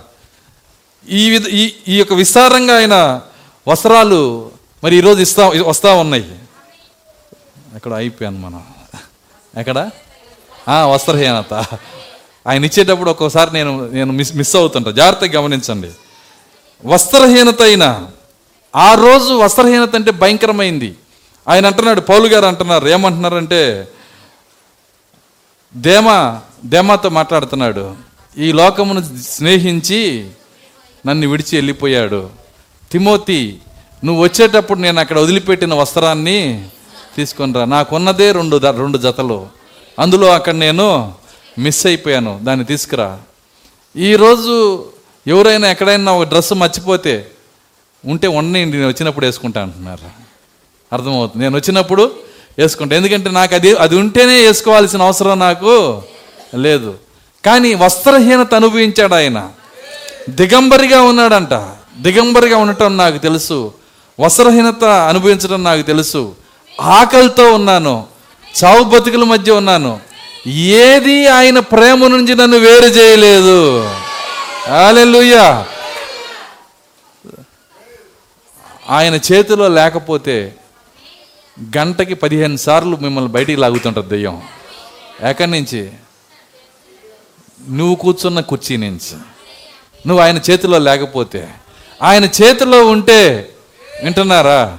ఏది నిన్ను వేరు చేయలేదు. ఎందుకంటే నువ్వు ఆయన చేతిలో ఉన్నావు. చూడుము నా అరచేతుల్లో నిన్ను చెక్కుకున్నాను. దేవుని స్తోత్రం. అలెలుయ్య అందుకే అన్నాడు వస్త్రహీనతైనను ఉపద్రవమైనను ఖడ్గమైనను మళ్ళను ఎడబాపున. ఇందును గూర్చి రాయబడింది ఏమనగా నిన్ను బట్టి దినమెల్లా మేము వధించబడిన వారము. వదకు సిద్ధమైన గొర్రెలమని మేము ఎంచబడిన వారము. అయినను మనలను ప్రేమించిన వాని ద్వారా మనము వీటన్నిటిలో అత్యధిక విజయం పొందుచున్నాము. మళ్ళీ లిస్ట్ మొదలు. మళ్ళీ లిస్ట్ స్టార్ట్ అవుతుంది. మరణమైనను జీవమైనను దేవదూతలైనను ప్రధానులైనను ఉన్నవైనను రాబోవైనను అధికారులైనను ఎత్తైనను లోతైనను సృష్టించబడిన మరి ఏదైనను మన ప్రభు అయిన క్రీస్తు యేసునందలి కుడి చేతిలో నుండి. నేను కొద్దిగా మార్చాను నేను ఇక్కడ. ఏం పెట్టాను ఇక్కడ? దేవుని ప్రేమ నుండి అన్న చోట కుడి చేతి నుండి. ఎందుకంటే ప్రేమని అరచేతిలో చెక్కుకున్నాడు ఆయన. చూడము నేను ఎంతగా ఆయన ప్రేమిస్తున్నాడో. ఆయన అరచేతుల వలన చెక్కుకున్నాడు ఆయన. దేవుని ప్రేమ నుండి మళ్ళను ఎడబాప నేరవని రూఢీగా నమ్ముచున్నాను. దేవుని స్తోత్రం అలెలుయ్య కాబట్టి ఏది మనల్ని కదిలించలేదు. దేవుని మహాకృప. కొద్ది రోజులు మనము యాత్రకు వచ్చాము. కొద్ది రోజులు మనము యాత్రకు వచ్చాము. ఇక్కడ ఇక్కడ జస్ట్ యాత్రే. మొన్న మేము లంకివాన్ దెబ్బకి వెళ్ళాము సముద్రం ఒడ్డుకి. అక్కడే మేము పర్మనెంట్గా ఉండదలుచుకోలేదు. ఎందుకని? రెండు రోజులు వచ్చాం కాబట్టి చూడండి రెండో రోజు చూడండి అక్కడ రాయ్పూర్ నుంచి వచ్చిన ఆ ప్రజలు నేను వాళ్ళని చూస్తున్నప్పుడు నాకు కొద్దిగా ఫేస్ రీడింగ్ కొద్దిగా దేవుని కృపను బట్టి వచ్చు నాకు. ఆ ఫేస్ చూసినప్పుడు నాకు అర్థమవుతుంది మీరందరూ హోమ్ సిక్లో ఉన్నారన్నాను నేను. హోమ్ సిక్ అంటే తెలుసా? కుటుంబం మీద బెంగ. వాళ్ళు మొహమాట పడకుండా అవునని చెప్పారు వాళ్ళు వాళ్ళు యథార్థవంతులు. దేవుడు వాళ్ళని దీవించునుగాక. జస్ట్ పది రోజులు వచ్చినందుకు ఏమైంది వాళ్ళకి? హోమ్ సిక్ వచ్చింది వాళ్ళకి. పది రోజులు ఎనిమిది రోజులే పది రోజులు కాదు ఎనిమిది రోజులే. వాళ్ళ ఇంటికి వెళ్తానికి వాళ్ళు వెళ్ళే రోజు ఎంత సంతోషంగా నిద్రలేచారంటే ఈరోజు మేము వెళ్ళబోతున్నాం ఇంటికని. నిజంగా నేను చాలా సంతోషపడ్డా. ఎందుకు అందులో నన్ను చూసుకుంటున్నాను నేను. దేవుని స్తోత్రం. అలెలుయ్య మనము కూడా ఎత్తబాటు ద్వారా మన నిజ స్వరూపానికి వెళ్ళబోతున్నాం మనము. మన నిజమైన ఇంటికి వెళ్ళబోతున్నాము. వెళ్ళే వాళ్ళకి సంతోషం. వెళ్ళనోళ్ళకి వాళ్ళకి ఎందుకు సంతోషం? నిజంగా మనం వెళ్తుంటే మన హృదయంలో ఆ సంతోషం వస్తుంది. సో నువ్వు ఎక్కడికి వెళ్ళినా నీకేమనిపిస్తుంది అంటే ఇంటికి వెళ్ళాలి ఇంటికి వెళ్ళాలి ఇంటికి వెళ్ళాలి. కొంతమంది పరిస్థితి ఎట్లా ఉంటుందంటే నీటిలోంచి తీసిన చేపలాగా ఉంటుంది. అర్థం కాల. నీటిలో చేప తీస్తే ఏమైద్ది అది? ఇసుకలో అటు ఇటు పొల్లుతూ ఉంటుంది. ఎందుకంటే నీటిలోకి వెళ్ళాలి. నీటిలోకి వెళ్ళాలి. గిల్లగిల్ల తన్నుకుంటూ ఉంటుంది. సొంత ఊరి నుంచి సొంత ఇంటి నుంచి వచ్చినట్టు అట్టాగా ఉంటారు చాలామంది. అక్కడికి పోవాలి. నిజంగా నువ్వు నీటిలో నీటనే పరలోకం నుంచి వచ్చావా? నీరనే పరలోకం నుంచి? అందుకే యేసుక్రీస్తు అంటున్నాడు నా తండ్రి ఇంటిని గురించిన ఆసక్తి నన్ను భక్షించుచున్నది. ఎందుకంటే ఆయన ఇంటి నుంచి వచ్చాడు ఆయన.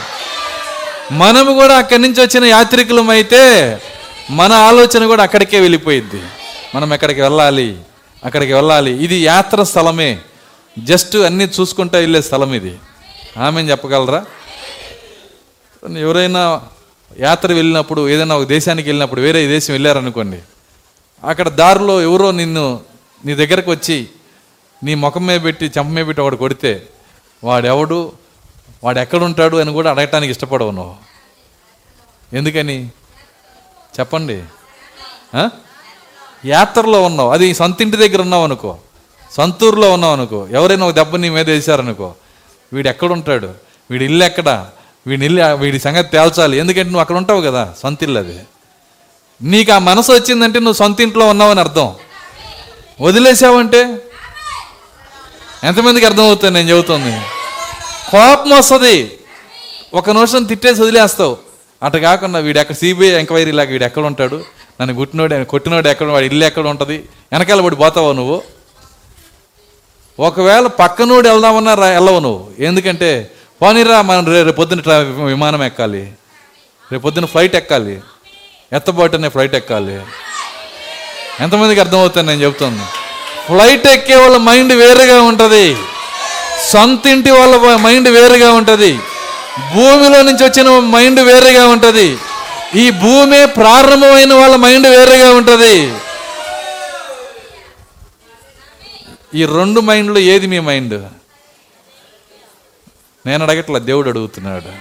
దేవుని స్తోత్రం అలెలుయ్య నిజంగా నువ్వు నువ్వు నువ్వు యాత్రికుడు అయితే అందుకే ఆయన పస్కాన్ని యాత్రికుడికే ఇచ్చాడు. ఆమె చెప్పగలరా? పస్కాని ఎవరికి ఇచ్చాడు ఆయన? యాత్రికుడికే ఇచ్చాడు. అందరికి కాదు పస్కా. నీవు నీ నీ చెప్పులు వేసుకొని నీవు నీ కర్ర తీసుకొని నీ బల దగ్గర నీ నడుం కట్టుకొని త్వరపడుతూ త్వరపడుతూ యాత్ర చేసే వ్యక్తిలాగా తినాలి నీవు. అలెలుయ్య కాబట్టి యాత్రికుడు అయితే ఈ పస్కా నీదే. ఈ పస్కా ఆహారం నీదే. ఈ ఎత్తబడే బయలుపాటు నీదే. ఈ తలరాయి ప్రత్యక్షత నీదే. ఈ దేవుని ముఖం యొక్క సౌందర్యము నీదే. అలెలుయ్యా మొదటగా నువ్వు యాత్రికుడిగా ఉండాలి. చూడండి ఇక్కడ ఆయన చూసినప్పుడు ఆ దోతలు ఇప్పుడు వద్దాం మత్తయి మనం. మనం ఇక్కడి నుంచి వచ్చాం బయటికి. మత్తయి వార్త పదమూడు అధ్యాయము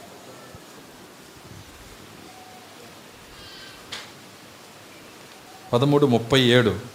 అందుకు ఆయన ఇట్లా నేను మంచి విత్తనం విత్తువాడు మంచి విత్తనం విత్తువాడు మనిషి కుమారుడు. మనుష్య కుమారుడు. పొలము పొలము లోకము. లోకము. మంచి విత్తనములు మంచి విత్తనములు రాజ్య సంబంధులు. రాజ్య సంబంధులు. గురుగులు గురుగులు దుష్టుడి సంబంధులు. దుష్టుని సంబంధులు. వాటిని విత్తిన శత్రువు విత్తిన శత్రువు. అపవాది. అపవాది. కోత కోత. యుగ సమాప్తి. యుగ సమాప్తి. కోత ఏందంట? యుగ సమాప్తి. యుగ సమాప్తికి వచ్చామా? రావాలా? ఆల్రెడీ వచ్చేసాం. అంటే కోతకు వచ్చేసాం మనం. యుగ సమాప్తి అతి దగ్గరలో ఉన్నది. దేవుని స్తోత్రం. అలెలుయ్య కోత యుగ సమాప్తి కోత కోయవారు చూడండి ఒక చిన్న కార్యం చెప్తా. ఇది ఇది చదవటానికి అర్థం చేసుకోవడానికి ముందు ఒక కార్యాన్ని చెప్తా. ఎవరైనా మరి పొలంలో వరి వేసినాక వరితో పాటు ఆవాలో లేకపోతే గోధుమలో ఏదో వేసారు అనుకుందాం. వింటున్నారా? వేరే పంట కూడా వేసారు. పంట వేసి మీకు ఇచ్చిన ఆజ్ఞ ఏంటంటే మీకు ఇచ్చిన పని ఏంటంటే దాన్ని కోసి వరికి వరిగా ఆవాలకు ఆవాలుగా గోధుమలు గోధుమలుగా వేరు చేయాలి. అది మీ పని. అలాంటి కోత పనికి ఎంతమంది వెళ్ళగలుగుతారో? సార్ చెప్పండి. ఉన్న పొలాన్ని కోసి ఆడ కట్టగట్టేయటమే మహా మహా కష్టం అది. మళ్ళీ దాన్ని ఒక్కొక్క పొలం ఏరు చేసి ఇది గోధుమ? ఎవరైనా అట్టండి కోత చేయగలరా? కోత గురించి తెలిసిన వాళ్ళకి చెబుతున్నాను నేను. అర్థమవుతుందా? అది ఎంత కష్టమైన కోత అంటే అలాంటి కోత పనికి ఎవరు వెళ్ళటానికి ఇష్టపడరు. అది జడ్జి చేయాల్సిన కోత. ఇందులో పొలములు రెండు కలిసిపోయినాయి. గురుగు గోధుమ. గురుగు అంటే ఏంటో కాదు గోధుమలాగా ఉండేదే గో గురుగు. వర్తమాన విశ్వాసలాగే ఉంటుంది. ఎంతమందికి అర్థమవుతుంది నేను చెబుతుంది? క్రైస్తవులాగే ఉంటుంది. కానీ దోత వచ్చి ఆ ఇద్దరిని వేరు చేస్తాడు. దాన్ని తీర్పు తీర్చువాడు వేరు చేయవాడు చేటలో ఉన్న దోత. ఎంతమందికి అర్థమవుతుంది నేను చెప్తుంది కుడి చేతిలో ఉన్న దోత. కాబట్టి ఆ చేట పని చేసేది ఎవరంటే? ఆ దోతలే. వేరు చేయవారు ఎవరంటే? ఆ దోతలే. తీర్పు తీర్చువారు ఎవరంటే ఆ దోతలే. దోతలు మాత్రమే కాదు ఆ దోతలతో మనము కూడా ఉన్నాం అక్కడ. అందుకే ప్రవక్తకి ఆ పాట అంటే చాలా ఇష్టం. నేను కూడా చేరి ఉందో నచ్చట. దేవుని స్తోత్రం అలెలుయ్య అక్కడ వాళ్ళు మాత్రమే లేరు. మనం కూడా ఉన్నాం అక్కడ. అలెలుయ్య ఎంతమంది నమ్ముతున్నారు అక్కడ ఉన్నామని? నేను కూడా అక్కడ ఉన్నానని. దేవుని స్తోత్రం అలెలుయ్య ఆ ఉపనక్షత్రాల్లో మనం కూడా ఉన్నాము. కాబట్టి ఆ- ఆయన యొక్క చేతిలో ఉన్న పుస్తకాన్ని అర్థం చేసుకోవాలంటే ఇవన్నీ మనం చూడాలి. ఏంటి ఆయన చేతిలో ఉన్న ఆ ఏడు ముద్రల పుస్తకము? ఆ పుస్తకములో మరి ఆ పుస్తకము ఆయన చేతి ఆయన చేతి కుడి చేతిలో ఉంది. జగత్తు పునాది వేయబడక ముందే ఆయన చేతిలో ఉంది. వింటున్నారా? చూడండి ఆయన ఆయన యొక్క చేతిలో చాట్ ఉంది. ఆయన చేతిలో కిరణాలు ఉన్నాయి. ఆయన చేతిలో నక్షత్రాలు ఉన్నాయి. ఆయన చేతిలో చెక్కబడిన ప్రజలు ఉన్నారు. ఇవన్నీ ఆయన చేతిలో ఉన్నాయి కుడి చేతిలో ఉన్నాయి. వీటన్నిటి రూపమే ఇప్పుడు చిట్ట చివరి రూపము పుస్తకము. చిట్ట చివరి రూపం ఏందండి? పుస్తకము. ఏడు ముద్రల పుస్తకం. ఈ ఏడు ముద్రల పుస్తకాన్ని ఆయన కుడి చేతిలో చూసినప్పుడు ఆయన అంటున్నాడు దాన్ని చూసే హక్కు ఎవరికీ లేదు. చూసే శక్తి ఎవరికి లేదు. దాన్ని చెరి తెరిచే శక్తి కూడా ఎవరికీ లేదు. ఎందుకంటే అది ఆయన ముఖమై ఉన్నది గనక. ఆ ముఖము చూసే శక్తి ఎవ్వరికీ లేదు. ఆ ముఖ ప్రత్యక్షతను పొందే శక్తి ఎవరికీ లేదు. కానీ ఎన్నుకోబడిన ఒక గుంపు ఉన్నది. ఎన్నుకోబడిన చిన్న మంద ఒకటి ఉన్నది. వాళ్ళు దాన్ని చూడగలరు. అంత గొప్ప పుస్తకాన్ని గొర్రెపిల్ల లేచి నడుచుకుంటా వస్తుందంట. నడుచుకుంటా వచ్చి ఆ పుస్తకము ఆయన సింహాసనమందు ఆసీనుడు ఆసీనుడైన వాని చేతిలో నుండి ఆ పుస్తకాన్ని తీసుకొని బైబిల్ ఏం చెబుతుందంటే తీసుకొని చదవండి ఆ మాటని ఇప్పుడు ఐదో అధ్యాయంకి వద్దాం ప్రకటన ఐదు. ఏడో వచ్చినం ఆయన వచ్చి ఆయన వచ్చి సింహాసనం నందు సింహాసనం నందు ఆసీనుడై ఉండి వాని కుడి చేతిలో నుండి ఆసీనుడై ఉండు వాని కుడి చేతిలో నుండి ఆ గ్రంథమును తీసుకొనెను. ఆ గ్రంథమును తీసుకొనెను. ఆయన దానిని తీసుకొనినప్పుడు ఆయన దాన్ని తీసుకొనినప్పుడు ఆ నాలుగు జీవులను ఆ నాలుగు జీవులను వీణెలను వేనెలను దూప ద్రవ్యములతో నిండిన ధూప ద్రవ్యములతో నిండిన సువర్ణ పాత్రలను పట్టుకొని ఉన్న సువర్ణ పాత్రను పట్టుకుని ఉన్న ఆ ఇరవై నలుగురు పెద్దలను ఆ ఇరువది నలుగురు పెద్దలను ఆ గొర్రెపిల్ల ఎదుట ఆ గొర్రెపిల్ల ఎదుట సాగిలపడిరి. సాగిలపడిరి. ఈ పాత్రలు చూడండి చాలా ప్రాముఖ్యమైన మాట ఇక్కడ. ఆయన ఏమంటున్నాడంటే ఆయన వచ్చి సింహాసనమునందు ఆసీనుడై ఉండువాని కుడి చేతిలో నుండి ఆ గ్రంథము తీసుకొనెను. లూసిఫర్ పుట్టక ముందు ఉన్న గ్రంథాన్ని ఒక్క వ్యక్తి చూడగలిగాడు. చూడటం మాత్రమే కాదు ఆయన చేతిలో నుంచి తీసుకున్నాడు అక్కడ. లూయ ఆ గొర్రె పిల్ల కాక ఆయన చేతిలో నుంచి తీసుకునే శక్తి ఎవరికీ లేదు. దేవుని స్తోత్రం అలెలుయ్య నిజమది. కాబట్టి ఆ గొర్రె పిల్ల మాత్రమే యోగ్యుడైనందుకు ఇరవై నాలుగురు పెద్దల హృదయాలు పగిలిపోయినాయి అక్కడ.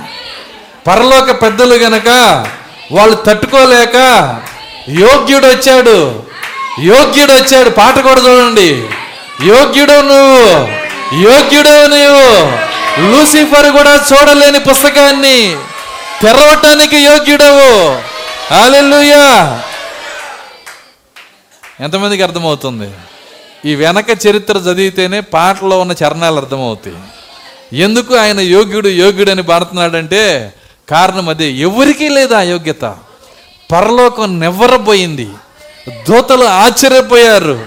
దేవుని స్తోత్రం అలెలుయ్య మేము పుట్టక ముందు ఆయన చేతిలో ఉన్న ఆ పుస్తకాన్ని మేము కళ్ళు తెరిచినప్పుడు చూసిన ఆ పుస్తకాన్ని అసలు దాంట్లో ఏముందో మాకు తెలియని ఆ భాగాన్ని గుర్రపిల్ల నడుచుకుంటూ వచ్చి చాలా సింపుల్గా ఎటువంటి కష్టము లేకుండా వింటున్నారా? ఆ పుస్తకాన్ని చేతిలోకి తీసుకున్నాడంట. తాను సొంతం చేసుకున్నాడు. ఎంతమందికి అర్థమవుతుంది నేను చెప్తోంది? ఇక నుంచి ఆ చేతిలో ఉన్న భాగం ఎవరిదంటే గొర్రెపిల్లదే గొర్రెపిల్ల సొంతమైపోయింది. హల్లెలూయ. ఆ ఏడు ముద్రలు తీసి ఆ గ్ర సారీ ఆ పెద్దల్లో ఒకడు ఏ- ఏడో వచనం. ఆయన దాన్ని తీసుకున్నప్పుడు ఆ నాలుగు జీవులను వీణెలను దూప ద్రవ్యములతో నిండిన సువర్ణ పాత్రలు పట్టుకొని ఉన్న ఇరువది నలుగురు పెద్దలను ఆ గొర్రెపిల్ల ఎదుట సాగిలపడిరి వింటున్నారా? ఈ గొర్రెపిల్ల మరియమ్మకు పుట్టిన మనిషి కాదు. ఎంతమందికి అర్థమవుతుంది నేను చెప్తుంది? యేసు దేవుడు కాదనే సన్యాసులు చెబుతున్నాను నేను ఇది ఈయన ఈయన గొర్రెపిల్ల మరియమ్మకు పుట్టిన మనిషి కాదు. ఒక మానవుడు కాదు ఈయన. ఈయన ఈయన దేవదూతల కంటే అధికమైన వాడు ఈయన. ఈయన ఎవరో కాదు సాక్షాత్ యహోవాయే.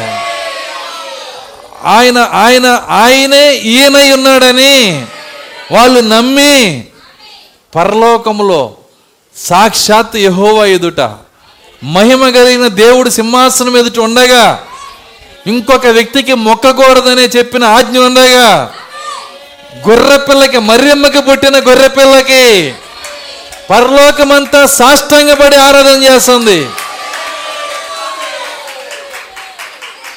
మీ మీ బైబిల్లో నుంచి పేజీ చించేసుకోండి లేకపోతే అర్థమవుతుందా? ఎందుకంటే ఎంత మహిమకరమైన సమయం అది. దాన్ని మీరు ఎలా అర్థం చేసి చెబుతారు? వెంటనే యహోవా లేచి వింటున్నారా? ఆరాధన నాకే చెందాలని చెప్పాను కదా. ఆయనకి ఎందుకు ఇస్తున్న ఆరాధన? అడిగాడు ఆయన. అడగల. ఎందుకంటే ఆయన వేరు వ్యక్తి కాదు. యోహాన్ చూసినప్పుడు వేరుగా ఆయన కనబడలేదు.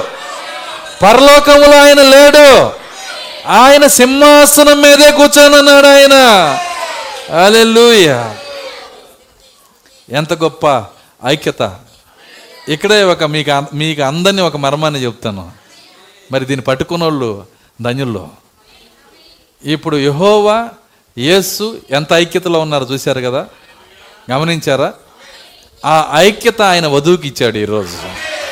దేవుని స్తోత్రం అలెలుయ్య మీరు దాన్ని పట్టుకోగలిగితే ఈ ఒక్క మాట మీరు అర్థం చేసుకుంటే చాలు. వధువు ధన్యత ఏంటో మీకు అర్థమవుతుంది. నేను దాన్ని ఇప్పుడు వివరించట్లేదు. ఒక మాట చెప్పి మేము వెళ్ళిపోతున్నాను నేను. కానీ ఐక్యతను నేను చూపిస్తున్నాను. వాళ్ళ యొక్క యూనిటీని నేను చూపిస్తున్నాను. ఇక్కడ యేసు ఇంకొకడు కాదు. గొర్రెపిల్ల వేరే వ్యక్తి కాదు. దేవుని స్తోత్రం. అలెలుయ్య అప్పుడు యేసు అంటున్నాడు నేను తండ్రి అందు ఉన్నాను. మీరు నాయందు ఉన్నారు. మన ఐక్యత వేరంటున్నాడు ఆయన. భక్తులు దేవుడు ఐక్యత కాదు ఇది. మనము ఆయనలో భాగమై ఉన్నాం. దేవదూతలు చేయకముందే ఆయన చేతిలో పెట్టుకున్న మహిమలో ఆయన ప్రణాళికలో మనము భాగమై ఉన్నాము. దేవుని స్తోత్రం అలెల్లుయ్య ఈ మహిమను చూడగలిగితే నువ్వు ఎత్తబాట్లో వెళ్ళేది దేవుడు మహిమకు చెందిన వారి కన్నుల్ని ఈ మధ్యాహ్నము తెరుచునుగాక. వారిని దేవుడు నడిపించునుగాక. ఇప్పుడు పాడండి. ఆయన ముఖం మనోహరం అని దేవుని స్తోత్రం. అలెలుయ్య ఆ ముఖం ఏంటో తెలియాలి మొట్టమొదట. నీ ముఖము మనోహరము. నీ స్వరము మాధుర్యము. దేవుని స్తోత్రం. ఎంత అద్భుతమైన కృప. ఎంత అద్భుతమైన ఎంత ఎంత ఎంత మాధుర్యమైన స్వరము. కృప ఎలా మారిపోయిందంటే స్వరముగా మారిపోయింది.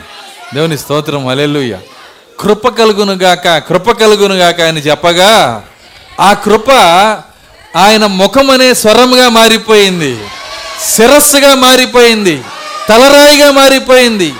కృప స్వరముగా మారిపోయినది. అలెలుయ్య కృప స్వరముగా మారిపోయింది. అర్థమవుతుందా నా మాటలు? దేవుని స్తోత్రం అలెలుయ్య దేవుడు మిమ్మల్ని దీవించునుగాక అర్థమై అర్థమైన వాళ్ళని దేవుడు దీవించనుగాక? అర్థం చేసుకోబోయే వాళ్ళని దేవుడు దీవించనుగాక. ఇంకా అర్థం కాకుండా చేసుకోబోయే వాళ్ళని కూడా ఎన్నటికీ అర్థం కాని వాళ్ళని కూడా దేవుడు దీవించునుగాక. వాళ్ళ కృప ఇచ్చునుగాక. దేవుని స్తోత్రం. అలెలుయ్య జాగ్రత్తగా పట్టుకునండి.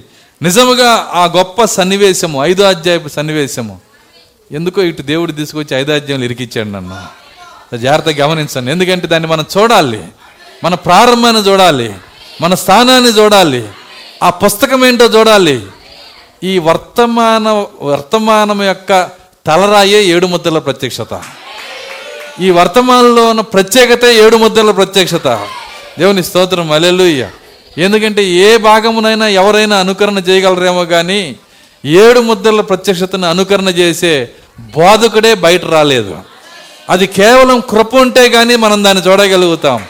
ఈరోజు అందులో కూడా మనల్ని టాప్ దగ్గరికి అంటే టిప్ దగ్గరికి తీసుకెళ్తున్నాడు. అనగా శిఖర శిఖరం యొక్క ఉన్నత ఉన్నత స్థితిలోనికి మనల్ని దేవుడు తీసుకొని వెళ్తున్నాడు. ఎందుకంటే ఈ బయలుపాటు ఒకరోజు నీ శరీరాన్ని మార్చేస్తుంది. ఈ బయలుపాటు నీలో ఉన్న మరణాన్ని పారదొరులుతుంది. నీ విశ్వాసాన్ని పైకి లేపుతుంది. నీ బయ ఈ బయలుపాటు నీకు శక్తినిస్తుంది. ధైర్యంగా పై నువ్వు నిలబడచ్చు. నేను ఆయన చేతిలో ఉన్నాను. అలెలుయ్యా నేను ఆయన ప్రణాళికలో ఉన్నాను. దూతలు పుట్టక ముందే దేవదూతలు పుట్టక ముందే లూసిఫర్ పుట్టక ముందే నేను ఆయన కుడి చేతిలో ఉన్నాను. యుగ యుగములు ఆయన చేతిలో ఉన్నాను. అల్లెలుయ్య చూడండి ఆయన చేతిలో ఉన్న ఆ గ్రంథాన్ని వింటున్నారా? మొట్టమొదట దేవుడు మొట్టమొదట ఒక మానవుడికి ఇచ్చాడు.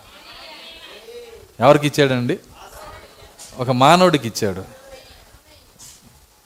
ఆ లూసిఫర్ అక్కడున్న దోతలు తలగీరుకొని మనము చూడటానికి కూడా ఒప్పుకోని దేవుడు దేవదూతల్లో ఒక్క దోత కన్నా వచ్చి చూడమని చెప్పాడా?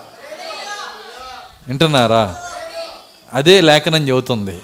ఆ దోతల్లో ఒక్కన్నైనా నువ్వు నా కుమారుడు నేను కన్నానని చెప్పాడా? కుమారులు పుస్తకంలో ఉండగా దోతల్ని ఎలా కుమారుడు అని చెబుతారు?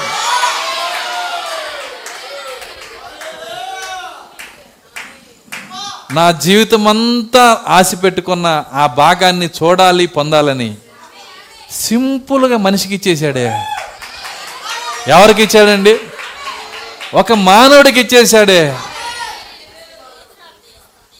ఇప్పుడు చెయ్యి మారింది కనుక నేను లాక్కోవచ్చు. ఎంతమందికి అర్థమవుతాను నేను చెబుతుంది? చెయ్యి మారింది కనుక నేను లాక్కోవచ్చని నిర్ణయించుకొని ఎందుకు మానవ జాతిని పడేసిందంటే ఆ పుస్తకం కోసమే. నేను నా మాట చెప్పట్ల ప్రవక్త చెప్పింది చూస్తా మీరు చదవండి వర్తమానం చదవండి. ఎందుకు మానవ జాతిని పడేసిందంటే ఆ మహిమకరమైన తాను పుట్టకముందే ఆయన చేతిలో ఉన్న పుస్తకాన్ని సొంతం చేసుకోవాలని ఆ ఆదాము చేతిలో నుండి దాన్ని లాక్కుందంట. వాళ్ళని పాపములు చేసి వాళ్ళని పడేసి బేరం పెట్టి వింటున్నారా? ఈ గొప్ప పుస్తకము ఇందులో ఉన్న మహిమ స్థానము ఇది ఇది ఇది నాకివ్వు. దానికి బదులుగా మీకు మీకు విలువైన ఇస్తాను. నా దగ్గర ఉన్నవి ఇస్తాను. అర్థమైందా? నా దగ్గర ఉన్నవి అవ్వడిగింది. నీ దగ్గర ఏమున్నాయి? ఇంత గొప్ప మహిమను మీకు ఇవ్వటానికి ఈ బేరం ఏం ఎలా కుదుర్చుకుంటావు? నీ దగ్గర ఏమున్నాయి? నా దగ్గర అన్నిటికన్నా విలువైంది అవిశ్వాసం ఉంది. అన్నిటికన్నా విలువైంది. కావాలా? చూడు నీకు ఇస్తాను. అడుగు దేవుణ్ణే ప్రశ్నించు నమ్మమాక. ఆయన దే ఆయన ఆయన ఆయన నిజంగా నిన్ను ప్రేమిస్తే దేవదూతల్లో ఒకటి అవ్వాలి. కళ్ళు తెరుచుకోవాలని కోరుకుంటారా? కళ్ళు పోవాలని కోరుకుంటారా? కళ్ళు చూడకూడదు. ఏం కోరుకున్నాడు ఆయన? అది తిను దినమునా చూడండి లేదు కళ్ళు తెరు తెరుచుకుంటాయి మీకు. నేను చెప్పింది కా- అవునో కాదు చూడండి. అవిశ్వాసం ఎన్ని కిలోలు కావాలి నీకు. పుస్తకం బదులుగా. ఎంతమందికి అర్థమవుతుంది? పుస్తకంలో స్థానం బదులుగా. ఎన్ని కిలోల చింత కావాలి మీకు? అర్థం కాల. కుర్చీలో కూర్చొని పుస్తకంలో స్థానం పొందటానికి బదులుగా ఎన్ని కిలోల చింత కావాలి? చింతపండు కాదండి చింత. బాధలు. అర్థమవుతుందా? నన్ను చూస్తానే ఉంటారు కానీ బాధల్లోకి వెళ్ళిపోయే వాళ్ళు ఎంతమంది ఉన్నారు? నీకు తెలుసా దెయ్యం ఇక్కడ మారకం చేస్తుందని? దెయ్యం నీకు ఇక్కడ బిజినెస్ చేస్తుందని? ఇది వద్దు నీకు నేను ఇచ్చేది ఉంది కదా? ఆదామవ్వల దగ్గర నుంచి లాక్కున్న అదే దెయ్యం ఈ రోజు కూడా బిజినెస్ చేస్తానే ఉంది. నీ దగ్గర నుంచి అది లాగాలని నీకు కావలసింది ఏదో ఇవ్వటానికి అది ఇష్టపడుతుంది. ఒక మంచి సెల్ ఫోన్ నీకు కావాలా? నీ జీవితం దాన్ని సరిపోద్దా? అందులో ఉన్న కార్యాలు చూసుకుంటా అందులో ఉన్న చెత్త చూసుకుంటా వర్తమాన పుస్తకమే తెరవకుండా ఏడు ముద్రలో నీ స్థానాన్ని తాకట్టు పెడతావా? దెయ్యం దెయ్యం బిజినెస్ చేస్తుంది. ఎంతమంది దెయ్యం యొక్క బిజినెస్లో గెలవాలని కోరుకుంటున్నారు? ఎవరు కోరుకోవట్లేదా? ఎంతమంది దాన్ని నేను గెలవాలి ప్రభువా? నేను నా స్థానాన్ని పోగొట్టుకోవడానికి ఇష్టపడట్లేదు. కృప దయచేయండి నాకు. దేవుని స్తోత్రం. అలెలుయ్య అవ్వతో అంటున్నాడు నీకు తెలుసా? నువ్వు మీ మీ భర్త నీవు నాకు ఇవ్వబోతున్న ఆ పుస్తకం బదులు నీకు ఇస్తున్న ఇంకొక విలువైంది మరణం. మరణమా? దెయ్యం అంటుందా అవ్వ అంటుంది. అంటే ఏంటి? తెలియదు కాబట్టి ఉంచుకో అంటున్నాను అర్థమవుతుంది. అది నీకు ఆసక్తికరమైన విషయం కాబట్టి తీసుకో. అలాగే ఇవ్వు మరణం కొంత. అవిశ్వాసం కొంత. దాని తర్వాత ఇంకేమి ఇస్తావు? ముసల్తనం ఇస్తాను నేను. ఏందండి? వృద్ధాప్యం ఇస్తాను. ఇవ్వు. అంటే ఏంటి? అవన్నీ అనవసరం. వింత వస్తువులు ఇవన్నీ. తీసుకో. చూడండి వృద్ధాప్యం ముసల్తనం అవిశ్వాసం మరణం అన్నీ సంచులు వేసి మొత్తం ఆదమవలకి ఇచ్చి ఆ మహిమకరమైన పుస్తకాన్ని దెయ్యం దెయ్యం దాని చేతిలో తీసుకుందంట.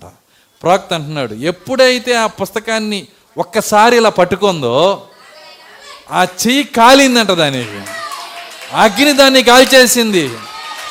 వాడు అనుకుంటున్నాడు నేను కాలుచున్న అగ్ని మధ్య నడిచాను. ఈ పుస్తకం చేతిలోకి రంగలు నన్ను కాల్చేస్తుంది ఇది. అయ్యో దీన్ని నేను పట్టుకోలేనని చెప్పి దాన్ని అట్ట చేతిలోంచి వదిలేసాడంట ఎప్పుడైతే వదిలేశారో అది తిరిగి మరలా యజమాని దగ్గరికి వెళ్ళిపోయినది. దేవుని స్తోత్రం అలెలుయా మొట్టమొదటిసారి ఒక మానవుడికి ఇచ్చాడు ఆయన. ఎందుకు మానవుడికి ఇచ్చాడో తెలుసా? అందులో ఉన్నది ఆ మానవులే గనక. అందులో ఉన్నది ఆ మానవ జాతే గనక. ఆ మహిమలో నుంచి బయటకు వచ్చేవాళ్ళు ఆ మానవులై ఉన్నారు గనక. ఆ పుస్తకంలో ఏమున్నదంటే దేవుని సొంత జీవం అన్నది అందులో. హల్లెలూయా. దేవుని సొంత జీవాన్ని దేవదూతలకు ఇవ్వలేదు. ప్రవక్త కలుపుతున్నది జా చాలా జాగ్రత్తగా పట్టుకోవాలి మీరు. దేవుని సొంత జీవాన్ని దేవదూతలకు ఇవ్వలేదు. దేవుని సొంత జీవాన్ని సంఘానికి ఇవ్వలేదు. దేవుని సొంత జీవాన్ని ఏ వ్యక్తికి ఇవ్వలేదు. కానీ ఆయన వాక్య వధువుకి ఆయన సొంత జీవాన్ని తీసి ఎన్నడూ మరణించని జీవాన్ని తీసి దేవుని స్తోత్రం అలెలుయ్య మనలో పెట్టాడు ఆయన. ఎంత కృప. ఇంతకంటే కృప ఏమన్నా ఉందా? నీకు తెలుసా ప్రపంచం తలకిందులు ఇలా అయినా ఉన్న స్థితిలోంచి ఇలా తలకిందులు అయినా నీకు మరణం లేదు. ఎందుకంటే మనం మరణించజాలని పిల్లలము. మనం అబద్ధమాడజాలని పిల్లలము. ఆయన సొంత జీవం మన లోపల ఉన్నది. దేవుని సొంత జీవాన్ని జోని మన లోపల పెట్టాడు ఆయన. హల్లెలూయా. ఆ జీవాన్ని పుస్తకంలో దాచిపెట్టాడు. ఆ జీవము అది పొందుకోవాలని. వింటున్నారా? అది ఆశపడింది. నరజాతిని పడేసింది. అయినా అది సాధించలేకపోయింది. దేవుని స్తోత్రం. అలెలుయ చూడండి అయినా దాన్ని పొందలేకపోయింది. అది తిరిగి యజమాని దగ్గరికి వెళ్ళిపోయింది. ఇక దాన్ని పొందుకునే దాన్ని చూసే శక్తి మరలా ఎవరికి లేదు. పంతొమ్మిది వందల అరవై మూడు వచ్చింది. దేవుని స్తోత్రం అలెలుయ పర్యటన గంధం ఐదో అధ్యాయం మొదలైంది. యోహాన్ అక్కడ నిలబడ్డాడు. యోహాను నువ్వు ఇక్కడికి ఎక్కిరమ్ము యోహాన్ ఏమంటున్నాడంటే ఎక్కడికి ఎక్కి రమ్ము అని దేవుడు పిలిచినప్పుడు యోహాను ఎఫ్ఎస్సి నుంచి ఎక్కుకుంటా ఎక్కుకుంటా లవోదికే దాటి తలరాయి దగ్గరికి వచ్చాడు. ఎక్కాలా దిగాలా? అర్థమవుతుందా? ఆయన ఎఫ్ఎస్సిలో ఉన్నాడు. ఎఫ్ఎస్సి నుంచి ఎక్కి ఎక్కడికి వచ్చాడంటే తలరాయి దగ్గరికి వచ్చాడు. దోతలు అడుగుతున్నారు ఎక్కడి నుంచి వచ్చారు మీరు? యోహాన్ గారు మీరు ఎక్కడి నుంచి వచ్చారు? మేము ఎఫ్ఎస్సి నుంచి వస్తున్నాము. క్రీస్తు శకము ఎనభై ఎనభై తొంభైవ సంవత్సరంలో ఉన్నాము. వింటున్నారా? క్రీస్తు శకము తొంభైలో ఉన్నాము. తొంభైలో ఉన్నారా? మీ విషయాలు ఏంటి జస్ట్ ఇప్పుడే సిలువ అయిపోయింది ఏమంటున్నాడు ఆయన? ఇప్పుడే సిలువ అయిపోయింది సిలువ కార్యం జరిగింది. రక్షకుడు మమ్మల్ని రక్షించాడు.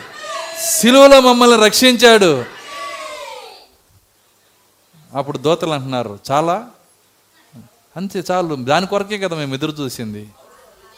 అప్పుడు దోతలు అంటున్నారు రక్షణ దేనికోసం అంటే విమోచన కోసము. రక్షణ దేనికోసం అండి విమోచన కోసం అది సంపూర్ణత కాదు. విమోచన సంపూర్ణమై ఉంది. దేవుని స్తోత్రం అలెలుయ్య అవన్నీ బోధించబడినాక అప్పుడు ఆ పుస్తకం దగ్గర ఎవ్వరూ ఏడవని ఏడిపేడిచాడంట ఆయన. మన పాస్టర్లు అక్కడ ఉంటే డినామినేషన్ పాస్టర్లు యోహాని ఏడమాక ఇప్పుడే సిలువ అయిపోయింది. అర్థమవుతుందా? సిలువ ఉందగా ఇంకా మనకేం కావాలి అని యోహాన్ని ఓదార్చేవాళ్ళు. ఎంతమందికి అర్థమవుతుంది నేను చెప్తోంది? చూడండి కేవలం సిలువ కాదు సిలువ తర్వాత దేవుని ప్రణాళిక ఉన్నది ఇక్కడ. ఆ సంగతి యోహానికి తెలుసు గనక సిలువ సాక్షి ఏడుస్తున్నాడు ఇక్కడ. యోహాన్ ఎవరండి? సిలువ సాక్షి ఆయన. సిలువ వేయబడుతుంటే కన్నులారా చూసిన సాక్షి.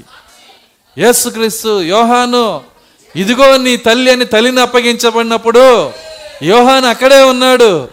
అమ్మ ఇదిగో నీ కుమారుడని అప్పగిస్తున్నప్పుడు యోహాను శిలువ దగ్గరే ఉన్నాడు. దేవుని స్తోత్రం అలెలుయ్య శిలువ సాక్షి ఏడుస్తున్నాడు. ఎందుకు ఏడుస్తున్నాడు? శిలువ సరిపోదు గనక. సంపూర్ణత విమోచనలో ఉన్నది గనక. విమోచన అవసరమై ఉన్నది గనక. యోహాని కంటే గొప్పోళ్ళు ఎవరు లేరండి? అందుకే ఆయన బిగ్గరగా ఏమని ఎలా ఏడుస్తున్నాడని చెబుతుంది బైబిల్? చదవండి అక్కడ. నాలుగో వచనం. ఆ గ్రంథం ఇప్పటికైనను ఆ గ్రంథము ఇప్పుటకైనను చూచుటకైనను సూచుటకైనను యోగుడు ఎవడను కలవనందున ఎవడను కనబడనందున నేను బహుగా ఏడ్చుచుండగా నేను బహుగా ఏడ్చుచుండగా ఆ పెద్దలలో ఒకడు ఆ పెద్దలలో ఒకడు ఏడవకము ఏడవకము ఇదిగో దావీదుకు చిగురైన నేను బహుగా ఏడ్చుచుండగా. కనీసం నిట్టూర్పన్న ఉందా అర్థం కాకపోతే? అర్థమవుతుందా? యోహాన్ ఏం చేస్తున్నాడు? అది తెరిచే వాళ్ళు లేక పుస్తకము తెరవబోట లేక వర్తమాన బయలుపాటు లేక బహుగా ఏడుస్తున్నాడంట. మనము కూడా కన్నీటితో ప్రార్థన చేస్తే. దేవుని స్తోత్రం అల్లెలుయ్య ఎవరు కన్నీటితో ప్రార్థన చేస్తారో వారికి ప్రత్యక్షతనిచ్చే దేవుడు ఆయన. ప్రత్యక్షత కొరకు ప్రార్థన చేయమంటున్నాడు ఆయన. నీకు ప్రత్యక్షత రావడానికి ఒకే ఒక మార్గం ఉంది. దేవుని సన్నిధిలో ప్రార్థించడం మాత్రమే. ప్రార్థించాలంటే ఆశ ఉండాలి. ఆమె చెప్పగలరా? మనం మన ప్రార్థనలో అనేక విషయాలకు చోటు ఉంది కానీ ప్రత్యక్షత కావాలనే దానికి చోటు ఉందా ఒకసారి దేవుడు మిమ్మల్ని అడుగుతున్నాడు. మీరు చేసే ప్రార్థనలో అది ఐదు నిమిషాల ప్రార్థన అయినా సరే అది ఒక నిమిషం ప్రార్థన అయినా సరే అది గంట ప్రార్థన అయినా సరే నాకు ప్రత్యక్షత కావాలి అని ప్రార్థన చే ప్రార్థన చేసే ప్రార్థన ఉందా? దాని కొరకు కన్నీరు ఉందా యోహాను కన్నీరు పెట్టుకొని ప్రార్థన చేస్తున్నాడు. బహుగా ఏడుస్తున్నాడు. ప్రభువా ఆ ప్రత్యక్షత కావాలి. ఆ బయలుపాటు కావాలి. ఆయన బహుగా ఏడ్చుచుండగా కృప కలిగిన దేవుడు ఓదారుస్తున్నాడు. యోహాను ఏడవకము. నువ్వు కన్నీరు పెట్టాల్సిన అవసరం లేదు. పరలోకంలో లేరన్న మాట వాస్తవమే. కానీ నువ్వు ఆయనలోకి తంగు చూసావా? ఎవరిలోకి? సింహాసనాసీనుడిలో నుంచి ఆయనకి ఆయనలోకి తొంగి చూసావా? ఈ పుస్తకాన్ని తెరిచే ఆయన సింహాసనాసీనుడిలోనే ఉన్నాడు. హల్లెలూయా. కాబట్టి నువ్వు ఏడవకము. యూదా గోత్రపు సింహము జయించినది.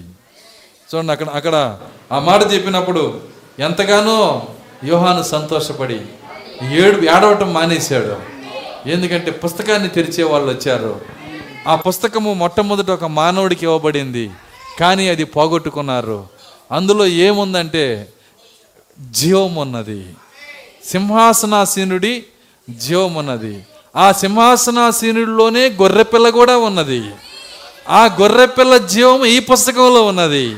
అందుకే ఆ పుస్తకం పేరే గొర్రెపిల్ల జీవ గ్రంథమై ఉన్నది. అలెలుయ గొర్రెపిల్ల జీవ గ్రంథమై ఉన్నది. కాబట్టి ఆ గొర్రెపిల్ల జీవములో నుంచి ఆ జీవము కలిగిన బిడ్డలు వస్తున్నప్పుడు వాళ్ళ పేర్లు ఏమిటో ఆ ముద్రలో రాయబడింది. కాబట్టి ఆ ముద్రలో రాయబడిన ఆ పేర్లని విమోచించడానికే ఆయన కలువరి శిలువలో మరణించాడు ఆయన. మీకు తెలుసా? కలువరి శిలువలో ఎవరిని ఆయన విమోచించాడో వాళ్ళ పేర్లు అందరి పేర్లు చదివాడని? నిజం. ఎవరిని విమోచించాలో వాళ్ళ పేర్లన్నీ ఆ సిలువలో ఆయన మరణిస్తున్నప్పుడు ఆ పేర్లు చదివాడు ఆయన. దేవుని స్తోత్రం అలెలుయ్య ఆ పేరుల్లో నీ పేరు ఉందా ఆ పేరుల్లో మనం అక్కడ ఎత్తుక్కోవాల్సింది అదే. అదే ప్రోక్త అంటున్నాడు ఏడు ముద్రల్లో నీ పేరుందా? ఎడమని చదవండి. ఏమంటున్నాడు ఏడు ముద్రల్లో నీ పేరుందా?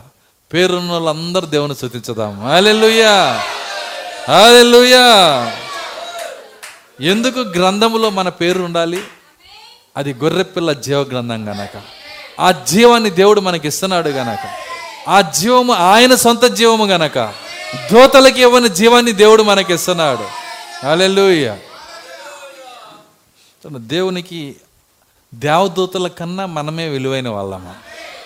ఆమె చెప్పగలరా? దూతలు పనివారు మాత్రమే. దూత అంటే దేవుని పని చేసే వ్యక్తి. కానీ కుమారులు అలా కాదు. కుమారులు ఎవరంటే స్వతంత్రులు అయి ఉన్నారు. ప్రవక్త అలా మాట్లాడుతున్నప్పుడు చాలామంది అర్థం చేసుకోలేరు. అయితే ఆ స్థానము గర్వాన్ని బట్టి రాదు. ఆ స్థానము దీనత్వాన్ని బట్టే వస్తుంది. పరలోకంలో స్థానం ఎప్పుడు కూడా దేన్ని బట్టి వస్తుందంటే నీ తగ్గింపుని బట్టి నీ దీనత్వాన్ని బట్టి ఎవరు ఇక్కడ ఎంత తగ్గించుకుంటారో అక్కడ దేవునికి అంత దగ్గరగా ఉంటారు అక్కడ. హాలెలూయా సో నేను నేను అది నేను ఇది అని చెప్పుకున్న వాళ్ళు అసలు తలరాయిలో కూడా ఉండనే ఉండలేరు.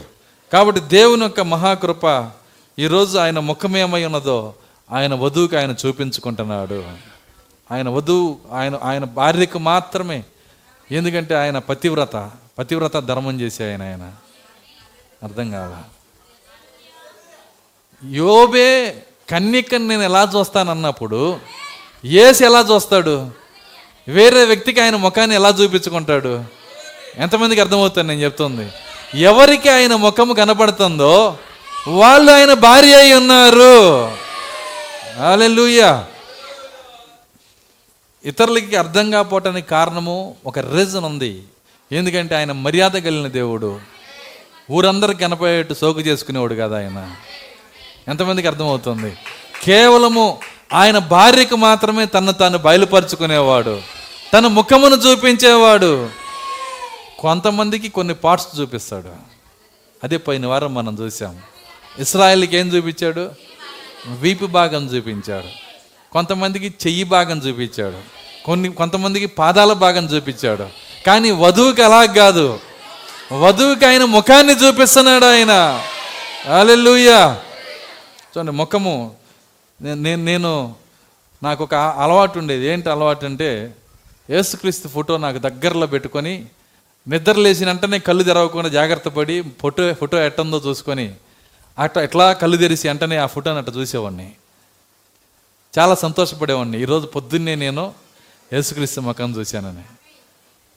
కొన్ని రోజుల తర్వాత నాకు అర్థమైంది అది నిజమైన ముఖం కాదు. ఆల్రెడీ నేను ఆయన ముఖాన్ని చూస్తున్నాను. హాలెలూయ అది తప్పేం కాదు. ఇది చూడకుండా అది ఎన్ని చూసినా ఉపయోగం లేదు. పొద్దున్నే చూడటం కాదు ఇరవై నాలుగు గంటలు చూసినా ఉపయోగం లేదు. అదే ముఖాన్ని. అర్థమవుతుందా? నువ్వు చూడాల్సింది ఏంటంటే దేవుడు ఈరోజు ఆయన ముఖమును బయలుపరుచుకుంటున్నాడు. అలెలుయ్య ఆయన ముఖమును బయలుపరుచుకుంటున్న ఈ దినాల్లో ఆయన ముఖాన్ని కనుక మనం చూడగలిగితే దేవుని స్తోత్రం అలెలుయ్య అయితే ఆయన ముఖము దగ్గరికి వెళ్ళటానికి ముందుగా ఒక నాటకం ఒకటి ఉంది. ముఖం దగ్గరికి వెళ్ళటానికి ముందుగా ఒక నాటకం ఉంది. ఆ నాటకము చూస్తేనే ముఖం దగ్గరికి వెళ్ళగలుగుతారు. వస్తారు నాతో పాటు కొద్దిగా లోతుగా రండి. ఏంటి ఆ నాటకము? చూడండి. పరమగీతములో. ఆరో అధ్యాయము.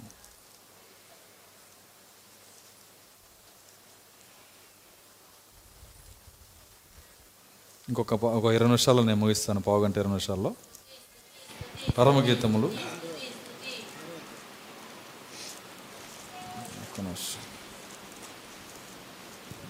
ఆరో అధ్యాయము. పదమూడవ వచ్చిన షోలమ్మతి సులమతి రమ్ము రమ్ము. కృప నీకు ఉన్నది ఉన్నది కాబట్టి రెండు సార్లు కృప ఉంది కాబట్టి రెండు సార్లు రమ్మంటున్నాడు అక్కడ. ఎంతమందికి అర్థమవుతుంది నేను చెప్తుంది? ఒక్కసారి రమ్మంటలా ఇక్కడ. రమ్ము రమ్ము. రమ్ము. శూలమితి శూలమితి పాట విన్నారా? బిల్మోరే గారి పాట? సొలోమోను పల్లకి అనురాగ వల్లకి ఉంది కదా? సొలోమోను పల్లకి మరి అనురాగ వాళ్ళకి షూలమ్మతి ఉన్నది అందు ఉన్నది అని. అందులో కూర్చున్నది ఎవరంట? షూలమ్మతి ఉంది సొలోమోను పల్లకి. ఎంతమందికి అర్థమవుతుంది నేను చెప్తుంది? సొలోమోనికి ఒక పల్లకి ఉంది. కొద్దిగా ఇవన్నీ అర్థం చేసుకోవాలంటే కొద్దిగా లోతులోకి రావాలా మీరు? నేను జక్కయ్య చెట్టెక్కి దిగాడని చెప్పట్లేదు నేను ఇక్కడ. చాలా జాగ్రత్త పట్టుకోవాలి. ఎందుకో దేవుడు ఈరోజు లోతుగా నడిపించాడు ఆయన. చూడండి షూలమితి ఈ యొక్క సొలోమోను పల్లకిలో ఉంది. సొలోమోను పల్లకి చూడండి ఇక్కడ ఉంది. ఈ సొలోమోను పల్లకిలో షూలమితి కూర్చుంది. దావీదితో దేవుడు ఏమంటున్నాడంటే నీ చేతులు రక్తంతో తడిసినవి గనక దేవాలయం కట్టద్దు అన్నాడు. కానీ నీ కడుపులో పుట్టేవాడు ఒకడు వస్తాడు. అతను అతని దినాల్లో నా దేవాలయాన్ని నేను కట్టే విధంగా చేస్తాను.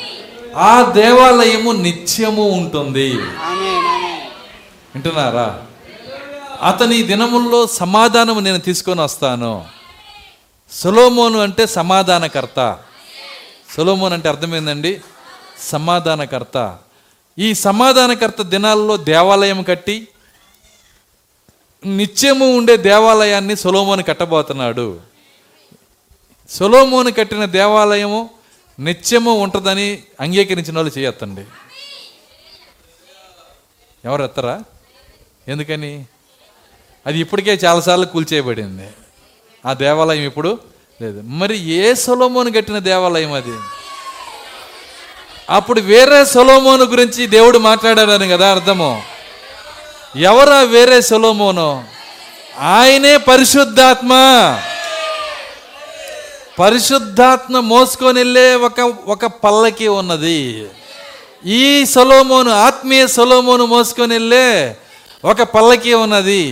ఈ పల్లకీకి అటొక కర్ర ఇటో కర్ర ఉన్నది. ఈ పల్లకి ఈ రెండు కర్రల మధ్యలో పల్లకి బేస్ అయి ఉన్నది. ఈ ముందు పక్క రెండు కర్రలు వెనక పక్క రెండు కర్రలు మధ్యలో పల్లకి ఉన్నది. ఈ పల్లకి సొలోమోను పల్లకి. ఒకవేళ ఫోటో దొరికితే ఆ పల్లకి నలుగురు మోసే పల్లకి ఒకసారి చూపించండి. ఆ పల్లకి దాన్ని మీరు జాగ్రత్తగా దాని ఫోటో మీరు చూస్తే ముందు పక్క ఇద్దరు మోస్తారు వెనక పక్క ఇద్దరు మోస్తారు. ముందు పక్క ఇద్దరు. వాళ్ళిద్దరు పేర్లు ఏంటంటే మొదటి మొదటి వ్యక్తి పేరు సింహంజీవి. ఎంతమందికి అర్థమవుతుంది నేను చెప్తుంది? రెండవ వ్యక్తి పేరు దూడజీవి. మూడవ వ్యక్తి పేరు మనిషి ముఖపు జీవి. నాలుగవ వ్యక్తి పేరు ఈ నాలుగు జీవుల మధ్యలో ఒక ఒక పల్లకి ఉంది అక్కడ. ఆ పల్లకీలో శూలమ్మతి కూర్చొని ఉంది. ఎంతమందికి అర్థమైంది సులమోని పల్లకి? దేవుని స్తోత్రం అలెలుయ్య అది శూలమతి అంటే. ఇంత ఇంతకి ఎవరు అమ్మి? నెల్లూరు లాంగ్వేజ్లో ఎవరు ఆమె అంటానికి ఎవరు అమ్మి అంటారు? ఇప్పుడు నేను అట్లాగే అడుగుతున్నా ఎవరు అమ్మి అని. ఎవరి షోలమ్మితి? దేవుని స్తోత్రం అలెలుయ్యా నాలుగు జీవుల పరిచర్యలో నుంచి వస్తున్నా నాలుగు జీవులు మోసుకొని వెళ్తున్నా పరిశుద్ధాత్మ పల్లకీలో ఉన్న. ఆ శూలమ్మతి ఇప్పుడు ఆ శూలమ్మతి రెడీ అయింది ఆమె సిద్ధపడింది. ఆ శూలమ్మతిని పిలుస్తున్నాము. రమ్ము రమ్ము. కృప కలుగునుగాక కృప కలుగునుగాక హల్లెలూయా. ఆ శూలమ్మతిని తిరిగి తీసుకొని వస్తున్నారు. ఆల్రెడీ వెళ్ళిపోయి పరదేశంలో కూర్చుంది శూలమితి కొంత భాగం. అందుకే ఆ శూలమితిని కూడా ఈ భూమి మీదకి ఏమంటున్నారంటే రమ్ము. రమ్ము అని పిలుస్తున్నారు. ఇప్పుడు చదవండి నెక్స్ట్ శూలమతి ఎందు మేము నిన్ను నిమిషం. శూలమతి రమ్ము రమ్ము రమ్ము. మేము నిన్ను ఆశతీర చూచుటకై ఆ, తిరిగి రమ్ము. తిరిగి రమ్ము. శూలమతి ఎందు మేము నిన్ను ఆశ తీరా చూచుటకై తిరిగి రమ్ము. తిరిగి రమ్ము. తిరిగి రమ్ము. తిరిగి రమ్ము. రెండు సార్లు మళ్ళీ. కృపతోనే రావాలామా? డబుల్ గ్రేస్తో రావాలి. తిరిగి రమ్మింది? ఎక్కడికి వెళ్ళింది? పరదేశికి పోయింది. నువ్వు చనిపోయినా నువ్వు సమాధిలో పెట్టబడినా నువ్వు ఎముకల గూడైపోయినా నువ్వు మట్టిలో మట్టి అయిపోయినా నువ్వు తిరిగి వచ్చేదానివి నీవు. తిరిగి వచ్చే భాగమా? రమ్ము. రమ్ము. ఎక్కడికి రమ్మంటున్నాము? అదే చూద్దాం. ఈ షోలమ్మతిని ఎక్కడికి రమ్మంటున్నారో నేను చెప్పేది పది మందికి అర్థమవుతుందేమో. నాకు భయం నాకు భయం వేస్తుంది. పది మంది అర్థం చేసుకుంటున్నారేమో అని. దేవుడు మీ క- ఈ కన్నులు తెరుచునుగాక జాగ్రత్తగా గమనించండి. షోలమ్మతి ఎందు మేము నిన్ను ఆశ తీరా చూచుటకై తిరిగి రమ్ము. తిరిగి రమ్ము. ఈ మాటను మీరు మలాఖీలో కలుపుకోవాలి. మలాఖీలోకి వస్తే చూడండి మళ్ళీ ఇటు వద్దాము. నేను ఇంకొక పది నిమిషాల్లో ముగిస్తాను నేను. మైండ్ అలసిపోయింది చాలామంది ఆవలిస్తున్నారు. మలాకీ గ్రంథము మూడో అధ్యాయము పదహారు నుంచి చదువుదాం. అప్పుడు. యహోవా ఎందు భయభక్తులు గలవారు యెహోవా యందు భయభక్తులు గలవారు ఒకరితో ఒకరు మాట్లాడుకుంటుండగా మాట్లాడుకొనుచుండగా యహోవా చెవియొగ్గి ఆలకించును. యెహోవా చెవియొగ్గి ఆలకించెను. మరియు యహోవా ఎందు యెహోవా భయభక్తులు కలిగి భయభక్తులు కలిగి ఆయన నామమును స్మరించుతూ ఉండి వారికి ఆయన నామమును స్మరించుచు ఉండు వారికి జ్ఞాపకార్థంగా జ్ఞాపకార్థముగా ఒక గ్రంథము ఆయన సముఖమునందు రాయబడిను. ఒక గ్రంథం ఉందలేండి ఆయన సముఖంలో. ఎంతమందికి అర్థమవుతుంది నేను చెబుతుంది? అది అందరికి కాదు ఆయన ఎన్నుకున్న జనాంగం నిమిత్తము. ఇప్పుడు ఆ గ్రంథం కథ చెబుతున్నాడు ఆయన ఏనండి తర్వాత. నేను నియమింపబో దినము నేను నిన్ను నేను నియమింపబడు దినమున రాగా రాగా వారు నావారై వారు నావారై నా స్వకీ సంపాద్యమై ఉందరు. గ్రంథము ఇప్పబడినప్పుడు వారు నా స్వకీయ సంపాద్యం అవుతారు వారు నా వారు అవుతారు అప్పటిదాకా ఎవరు ఎవరు వారు ఎవరికి తెలియదు. గ్రంథం విప్పబడిన తర్వాతే లేదంటే పోపు కూడా మహాభక్తుడు అవుతాడు గ్రంథం తెరవబడిన తర్వాత వారు నా వారు అవుతారు నా స్వకీయ సంపాద్యం అవుతారు సిలువలో నేను కూలి చేసి సంపాదించిన భాగం వాళ్ళే అవుతారు. నా కూలికై డబ్బులు ఇవ్వమంటే ముప్పై తొలముల వెండి తూసి ఇచ్చారు. దాన్ని కొమ్మరివాని పారేయండి. దేవుని స్తోత్రం. అలెలుయ్యా నేను ఎవరిని సంపాదించుకున్నానో ఆ భాగము గ్రంథము తెరవబడినప్పుడు దేవుని స్తోత్రం అలెలుయ్య తర్వాత చదువుదామా? వారు స్వకీయ సంపాద్యమై ఉందురు. ఆ. తండ్రి తను సేవించు కుమారుని తన్ను సేవించు కుమారుని కనికరించినట్టు కనికరించినట్లు నేను వారిని కనికరించునని కనికరించునని సైన్యములకు అధిపతి యెహోవా సెలవిచ్చుచున్నాడు. సెలవిచ్చుచున్నాడు. అప్పుడు నీతి గలవారు ఎవరు? అప్పుడు నీతి గలవారెవరో దుర్మార్గులు ఎవరు? దుర్మార్గులు ఎవరో? దేవుని సేవించు వారెవరు సేవించు వారెవరో ఆయనను సేవించిన వారెవరు సేవించని వారెవరో మీరు తిరిగి కనుగొందురు. మీరు తిరిగి కనుగొందురు. హల్లెలూయా. రెండోసారి మీరు కనుక్కుంటారు. ఎందుకంటే షూలమ్మతి మరలా రాబోతున్నది.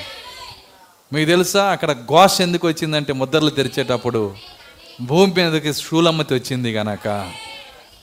నిద్రపోయిన ఆ యొక్క షూలమ్మితి పరదేశ్కి వెళ్ళిపోయిన షూలమ్మితి వెనక్కి తిరిగి వచ్చింది గనక. అయితే భూమి మీద శూలమితి ఉంది. ఈ ఈ భాగమైన నిద్రపోయిన శూలమతిని ఎందుకు రమ్మంటున్నారంటే ఇప్పుడు వద్దాం మనము పరమగీతానికి. మేము నిన్ను ఆశ తీరా చూచుటకై తిరిగి రమ్ము తిరిగి రమ్ము తిరిగి రమ్ము తిరిగి రమ్ము ఆ. శు- శూలమతి ఎందు మీకు ముచ్చట పుట్టింది ఏది? వింటున్నారా? ఇంతకి శూలమ్మతి ఎవరు? వధువే కదా. ఎఫ్ఎస్సి నుంచి తలరాయి దాకా శూలమ్మతే. కానీ ఈ శూలమ్మతి మొత్తంలో ముచ్చట పుట్టించే భాగం ఒకటి ఉందంట. ప్రాముఖ్యమైన భాగం ఒకటి ఉందంట. అది ఏంటి? వింటున్నారా? ఒక ప్రశ్న ఇక్కడ వేయబడింది. షోలమ్మతి యందు ముచ్చట ముచ్చట పుట్టించేది. అప్పుడు ఏం చెప్పాలి? షోలమ్మతి వేసుకున్న హారము షోలమ్మతి ధరించుకున్న చైను షోలమ్మతి కట్టుకున్న డ్రస్సు ఇవన్నీ చెప్పాలి కదా. ఆమె వేసుకున్న దేని గురించి చెప్పకుండా రీజన్ వేరుగా వస్తుంది ఇక్కడ. ఏంటి వేరుగా వస్తున్న రీజను ఇప్పుడు చదవండి ఆ. ఆమె మహనయము ఆ? మహనయము ఆమె మహానయీము. నాటకమంత వింతైనదా? అది ఆమెలో ముచ్చట పుట్టించేది. ఆమె మహానయీము నాటకమంతా వింతైందంట. నేనేం చెప్పాను? షూలమ్మితి డ్రెస్ గురించి చెప్పాలి. ఆభరణాల గురించి చెప్పాలి. ఇవన్నీ కాదు. షూలమ్మతిలో వింతైనది ముచ్చట పుట్టించేది ఏంటంటే మహానయం ఉన్నదంట ఆమె లోపల. షూలమ్మితికి మహానయముకి ఏంటండి సంబంధం? ఎంతమందికి అర్థమవుతుంది నేను చెప్తోంది? మహానయ్యముకి షూలమ్మితికి అసలు సంబంధం ఏంటి?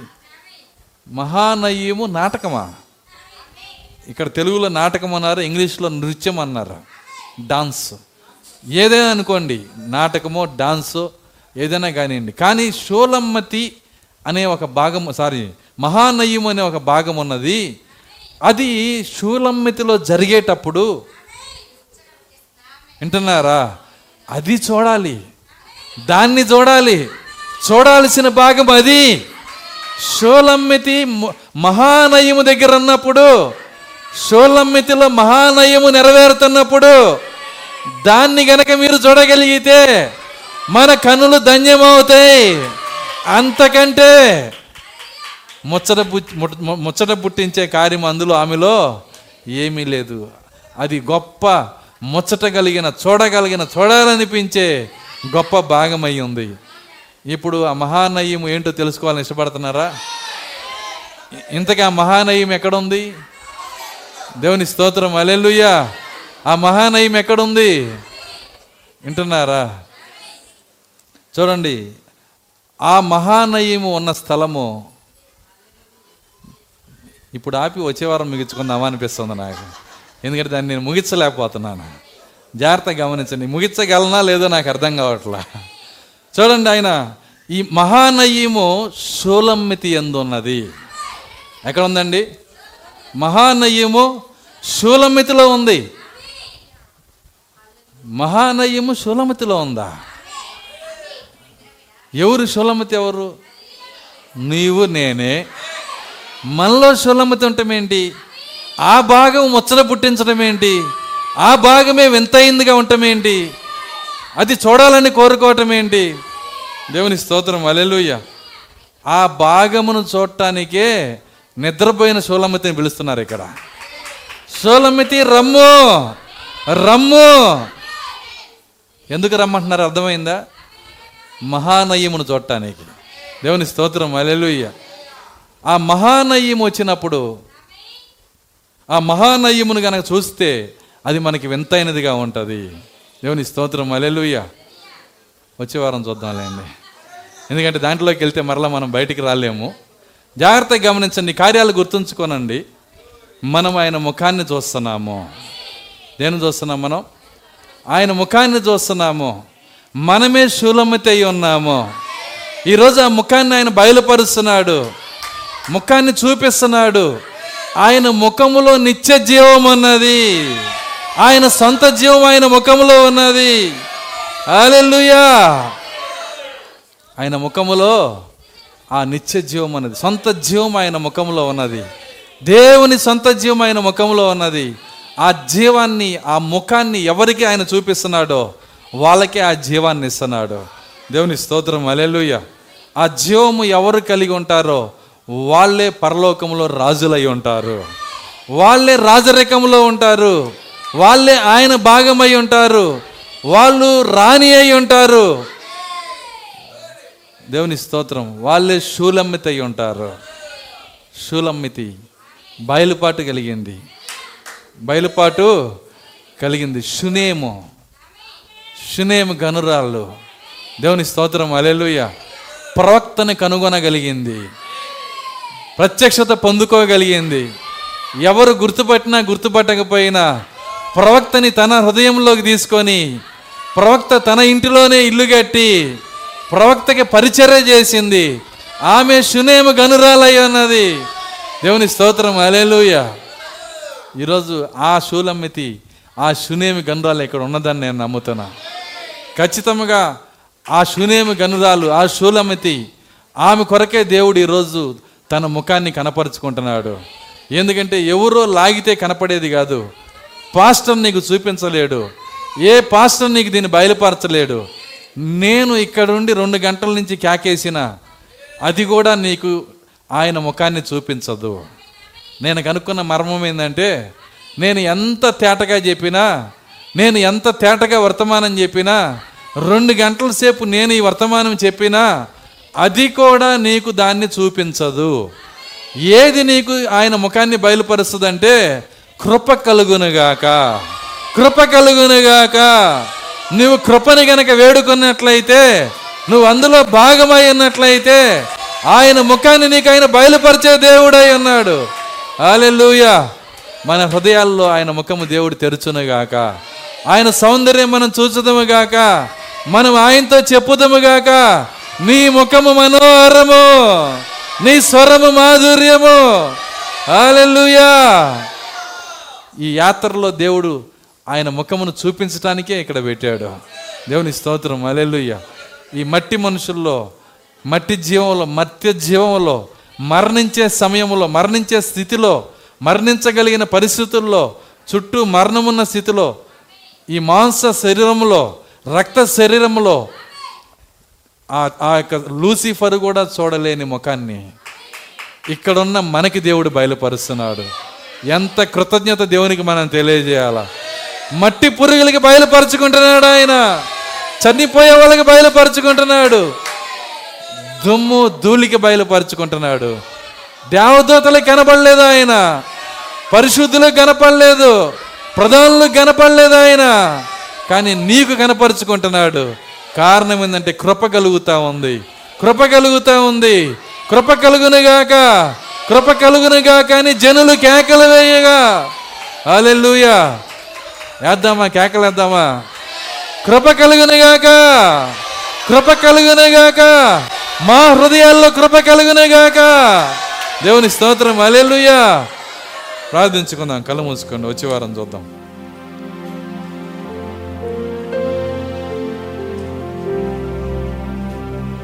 Hallelujah. స్తోత్రము స్తోత్రములు స్తోత్రములు ప్రభువ. కృపగలన తండ్రి నీకు స్తోత్రాలు చెల్లిస్తున్నాము. ఈ ఉదయకాల సమయంలో ఈ మధ్యాహ్న సమయంలో ప్రభువ మాకు మీరు బయలుపరుచుకున్నందుకు వందనాలు చెల్లిస్తున్నా. వాక్యాన్ని తేటగా చూచే కృప ఇచ్చినందుకు స్తోత్రాలు. గొర్రెపిల్ల ముఖాన్ని తండ్రి నీ ముఖాన్ని చూసే శక్తి మాకు ఇచ్చినందుకు వందనాలు. ఏమిచ్చి నీ రుణం తీర్చుకొనగలం ప్రభు ఎంత సౌందర్యవంతమైంది నీ ముఖము. ఈ లోకంలో ఉన్న ప్రతి దానికంటే ధనము కంటే సుఖభోగాల కంటే సంతోషాల కంటే బంధాల కంటే నీ ముఖము సౌందర్యవంతమైందని. ఓ ఈరోజు శూలమ్మతి పలుకుతున్నది నాయన. అలెలుయానికి స్తోత్రాలు. వారి జీవితాల్లో వారు ఒప్పుకొనుచున్నారు ప్రభు నా జీవితంలో నేను ఒప్పుకొనుచున్నాను. నీ ముఖము సౌందర్యవంతమైనది. నీ ముఖము మనోహరమైనది. అలెలుయ స్తోత్రాలు ప్రభు సృష్టి అధికం ముందే నీ చేతిలో మీరు దాచుకున్న భాగాన్ని బట్టి వందనాలు. మీ అరచేతిలో మీరు చెక్కుకున్న కార్యాలను బట్టి వందనాలు. నీ చేతిలో మమ్మల్ని పట్టుకున్నందుకు నీకు స్తోత్రాలు ప్రభు స్తోత్రాలు నాయన. కాలం మమ్మల్ని మీ చేతి నుంచి లాగివేయలేదు. పాపం మమ్మల్ని లాగివేయలేదు. రోగం మమ్మల్ని లాగివేయలేదు. మరణం మమ్మల్ని లాగివేయలేదు. పాతాళం వల్ల కాదు. ఓ నరకం వల్ల కాదు ప్రభా ఈ లోకంలో ఉన్న దేని వల్ల కాదు?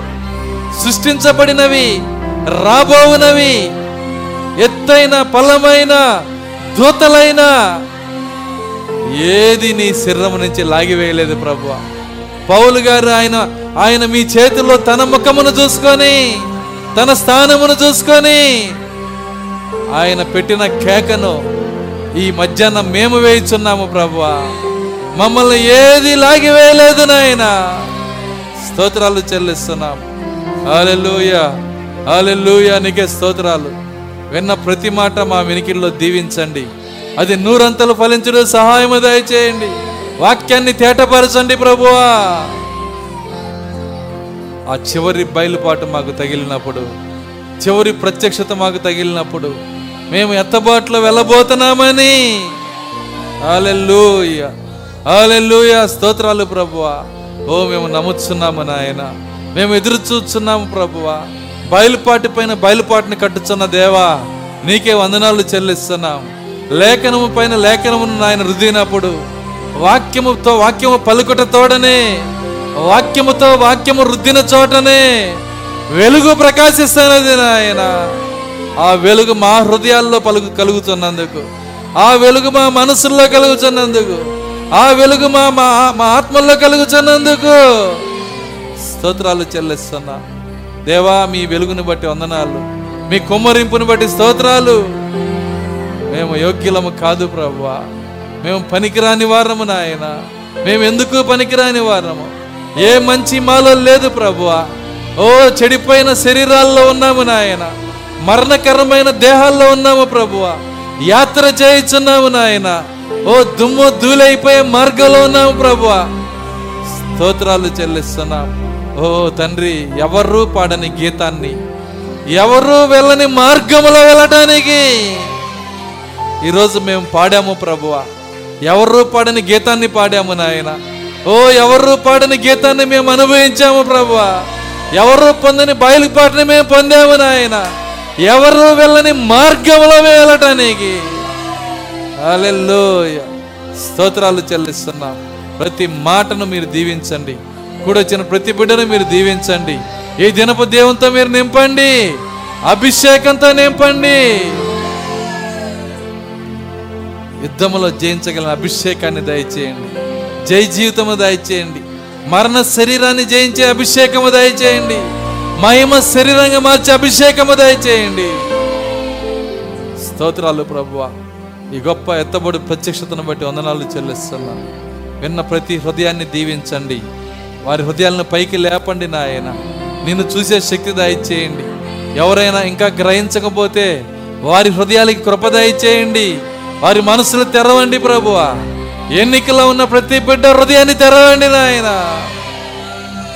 స్తోత్రాలు చెల్లిస్తున్నాను నిజముగా మా మా వినికిల్లో ఈ వర్తమానం నూరంతులు ఫలించడం సహాయము దయచేయమని ఎస్ క్రీస్తు నామంలో ప్రార్థించి అడిగి వేడుకొంచున్నాము తండ్రి. ఆమె ఆశ్రమంతో ముగించుకుందాం. మన ప్రభు అయిన యేసుక్రీస్తు వారి కృప ప్రేమ సమాధానము. ఆయన ముఖమును చూచే కృప. ఇక్కడ కూడినటువంటి వాక్య వధువుకు భూమి మీద ఆయన వాక్య వధువుకు సదాకాలంతో నడిపించునుగాక. ఆమె అందరం దేవుని స్థుతించుదాం హాలెలూయా హాలెలూయా హాలెలూయా అందరికి వందనాలు. God bless you